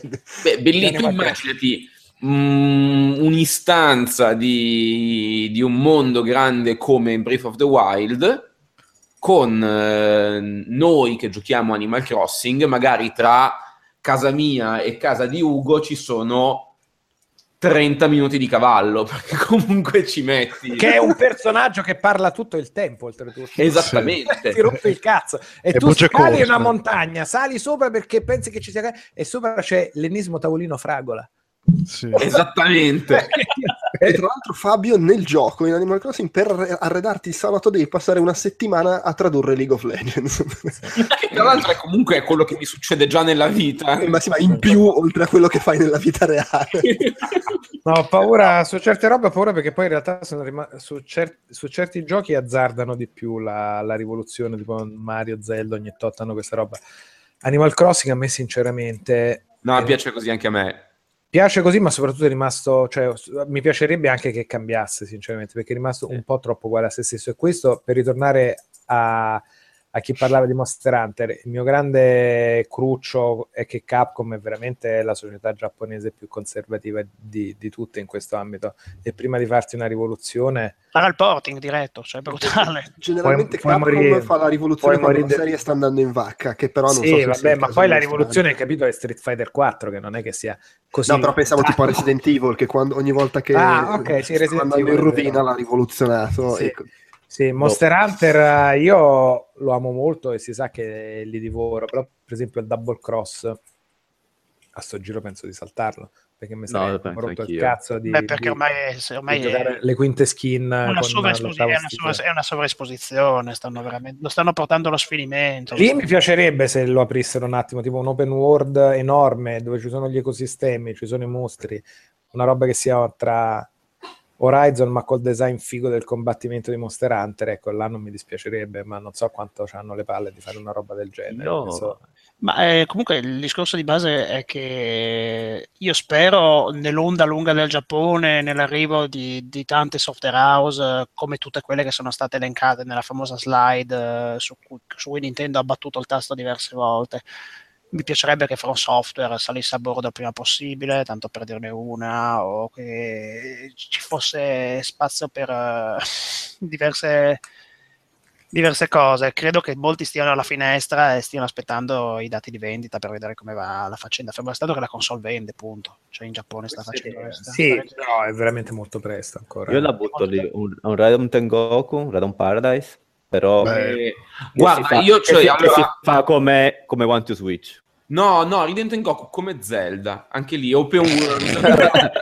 Esplori una montagna, Per stai andare sopra come e di cavallo. a ritmo. Piove il fulmine mentre c'è lo La strumento. in mano. marimba, la marimba. Evita, evita i fulmini a come- ritmo. Ma Bello, in questo momento adesso io d'ora in poi immaginerò tutti i giochi come Breath of the Wild. Tetris come Breath of the Wild. Sarebbe guarda, stupendo. FIFA come Breath of the Wild. Ma Stai scherzando? Quanto sarebbe bello un FIFA? Cioè, allora, questa è un'idea di Dove game vai al design gratis che io do. È un, allora, è un, un gioco di massa online, mappa grande come, come, come Breath of the Wild, con una quarantina di porte in giro, due squadre di boh, 200 persone l'una e si gioca a calcio. Io ci giocherei tantissimo. Ma inf- ma infatti poi non, dove non vai ne al abbiamo... campetto, dove vai al campetto e prendi il padre e, e ci, ci- ci dividiamo in due. Io scelgo questo, tu scegli l'altro. Cioè, diventa- diventa il primo- diventerebbe il primo gioco di pallone dove puoi tornare a casa col pallone perché è tuo. mi porto, vado a casa e mi porto via il E pallone. nell'attesa che la gente arrivi sui server, giochi alla tedesca. Con chi Esattamente. Bellissimo. Io su queste note, amici, mi sa che vi, de- vi lascerò Ma in generale io chiuderei su questo sogno del Penso calcio anch'io. infinito in cui, in cui si, si fanno le squadre scegliendo fra 200 persone e ci si mette due giorni solo a scegliere le Comunque squadre. finiremo, bellissimo. finiremo con la virtual console. Ecco. Quella è l'unica cosa che uscirà, sappiamolo. E basta. Eh sì, infatti, paghi, Quanto ci paghi, paghi l'online e c'hai ogni giorno, ogni mese un gioco. Quanto ci No, c'hai ogni, oltretutto ogni mese un giorno, oh, sì, ogni mese un gioco e il mese dopo quel gioco non ce l'hai più. Non ce l'hai più. E No, quella, no, quella no, è clamorosa. E Poi il pallone adesso me lo porto a casa. Ti è piaciuto il pallone a gratis per un mese? Eh, ora pagalo. niente. Il mese prossimo- Puoi decidere, puoi decidere se abbonarti a quella forma o abbonarti solo al gioco online. Quindi, No, no, vabbè, cioè, lascia- lasciamo, lasciamo perdere, non apriamola neanche questa ma no. Vediamo quando arriva, come- in che modo si presenta. Eh. Un saluto a chi ci ha seguito su YouTube e Siamo ciao. noi, credo, su. YouTube. Perché Non- vedo non quattro ne ho- watching. Sì. Siamo in sei partecipanti, quindi due di noi neanche hanno seguito su YouTube. Io non sono collegato. C'è, c'è stata gente che ha detto co- due persone hanno detto cose nella chat. Oh, insomma. Quindi giustamente non le abbiamo E non cagate. erano due bot, attenzione. No, No. esatto. Ed erano Non era. XX Pills, Viagra. Oh, attenzione, c'è, c'è uno di voi che è appena apparso su YouTube perché ha fatto 4-5-4. Comunque, salutate. Vogliamo, Eh, aspetta, grandi numeri. vogliamo alzare i numeri forzosamente? No, no, no, no, stiamo è bene, ci piace così farla sottovoce questa roba. Secondo me- Piano piano come piace a noi. Secondo me vol- volete salutare e andare a dormire. Ciao. Ma io amici. no. Amici, buonanotte. Ciao. Ciao. Buonanotte. Ciao a tutti. Buonanotte. Chiude qui anche questo Outcast speciale Nintendo Switch. Io vi ricordo come sempre www.outcast.it, il nostro sito dove trovate tutto il resto della nostra produzione audio, video e per iscritto. Vi ricordo anche che ci trovate su Facebook e su Twitter come Outcast Live, tutto attaccato, e che su Facebook c'è anche il gruppo di discussione ufficiale dove potete venire a chiacchierare fra di voi e con noi, si chiama Outcast, c'è Outcast Live nell'indirizzo. Poi per contattarci potete usare anche l'email podcast.outcast.it o il modulo che c'è nella sezione dei contatti sempre sul sito outcast.it, che è la cosa che sto ripetendo di più. Se vi piace quello che facciamo potete supportarci votandoci su iTunes, eh, condividendo le nostre cose sui social network e se poi volete fare il passo in più e darci anche un supporto dal punto di vista economico potete farlo tramite Tostadora, Amazon o Patreon con i link che trovate sempre sul sito, quindi sempre su outcast.it.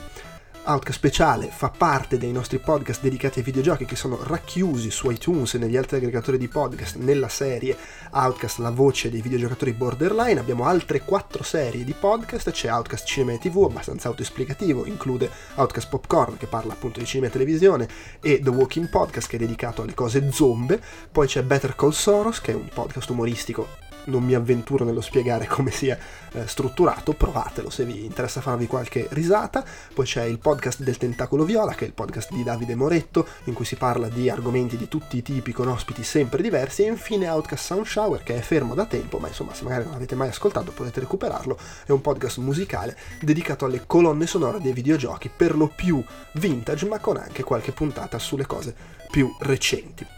Per quanto riguarda i prossimi appuntamenti, eh, in linea di massima, il prossimo dovrebbe essere il nuovo Podcast Magazine in cui chiacchieriamo di giochi giocati. Non so se riusciremo a uh, registrarlo e pubblicarlo nel mese di aprile perché è un po' come dire incasinato a livello logistico, però insomma si fa il possibile e poi come al solito si va avanti con i soliti Outcast Popcorn e The Walking Podcast. Vi ricordo anche, come al solito, l'esistenza di Shiny Magazine, che è una rivista digitale cartacea gratuita dedicata a cinema, videogiochi, arte, musica, letteratura e tecnologia. La trovate su shinymagazine.com. Loro fanno pubblicità a noi, noi facciamo pubblicità a loro. Ci vogliamo tutti bene, a posto così. Ehm, direi che è tutto. Ciao e grazie.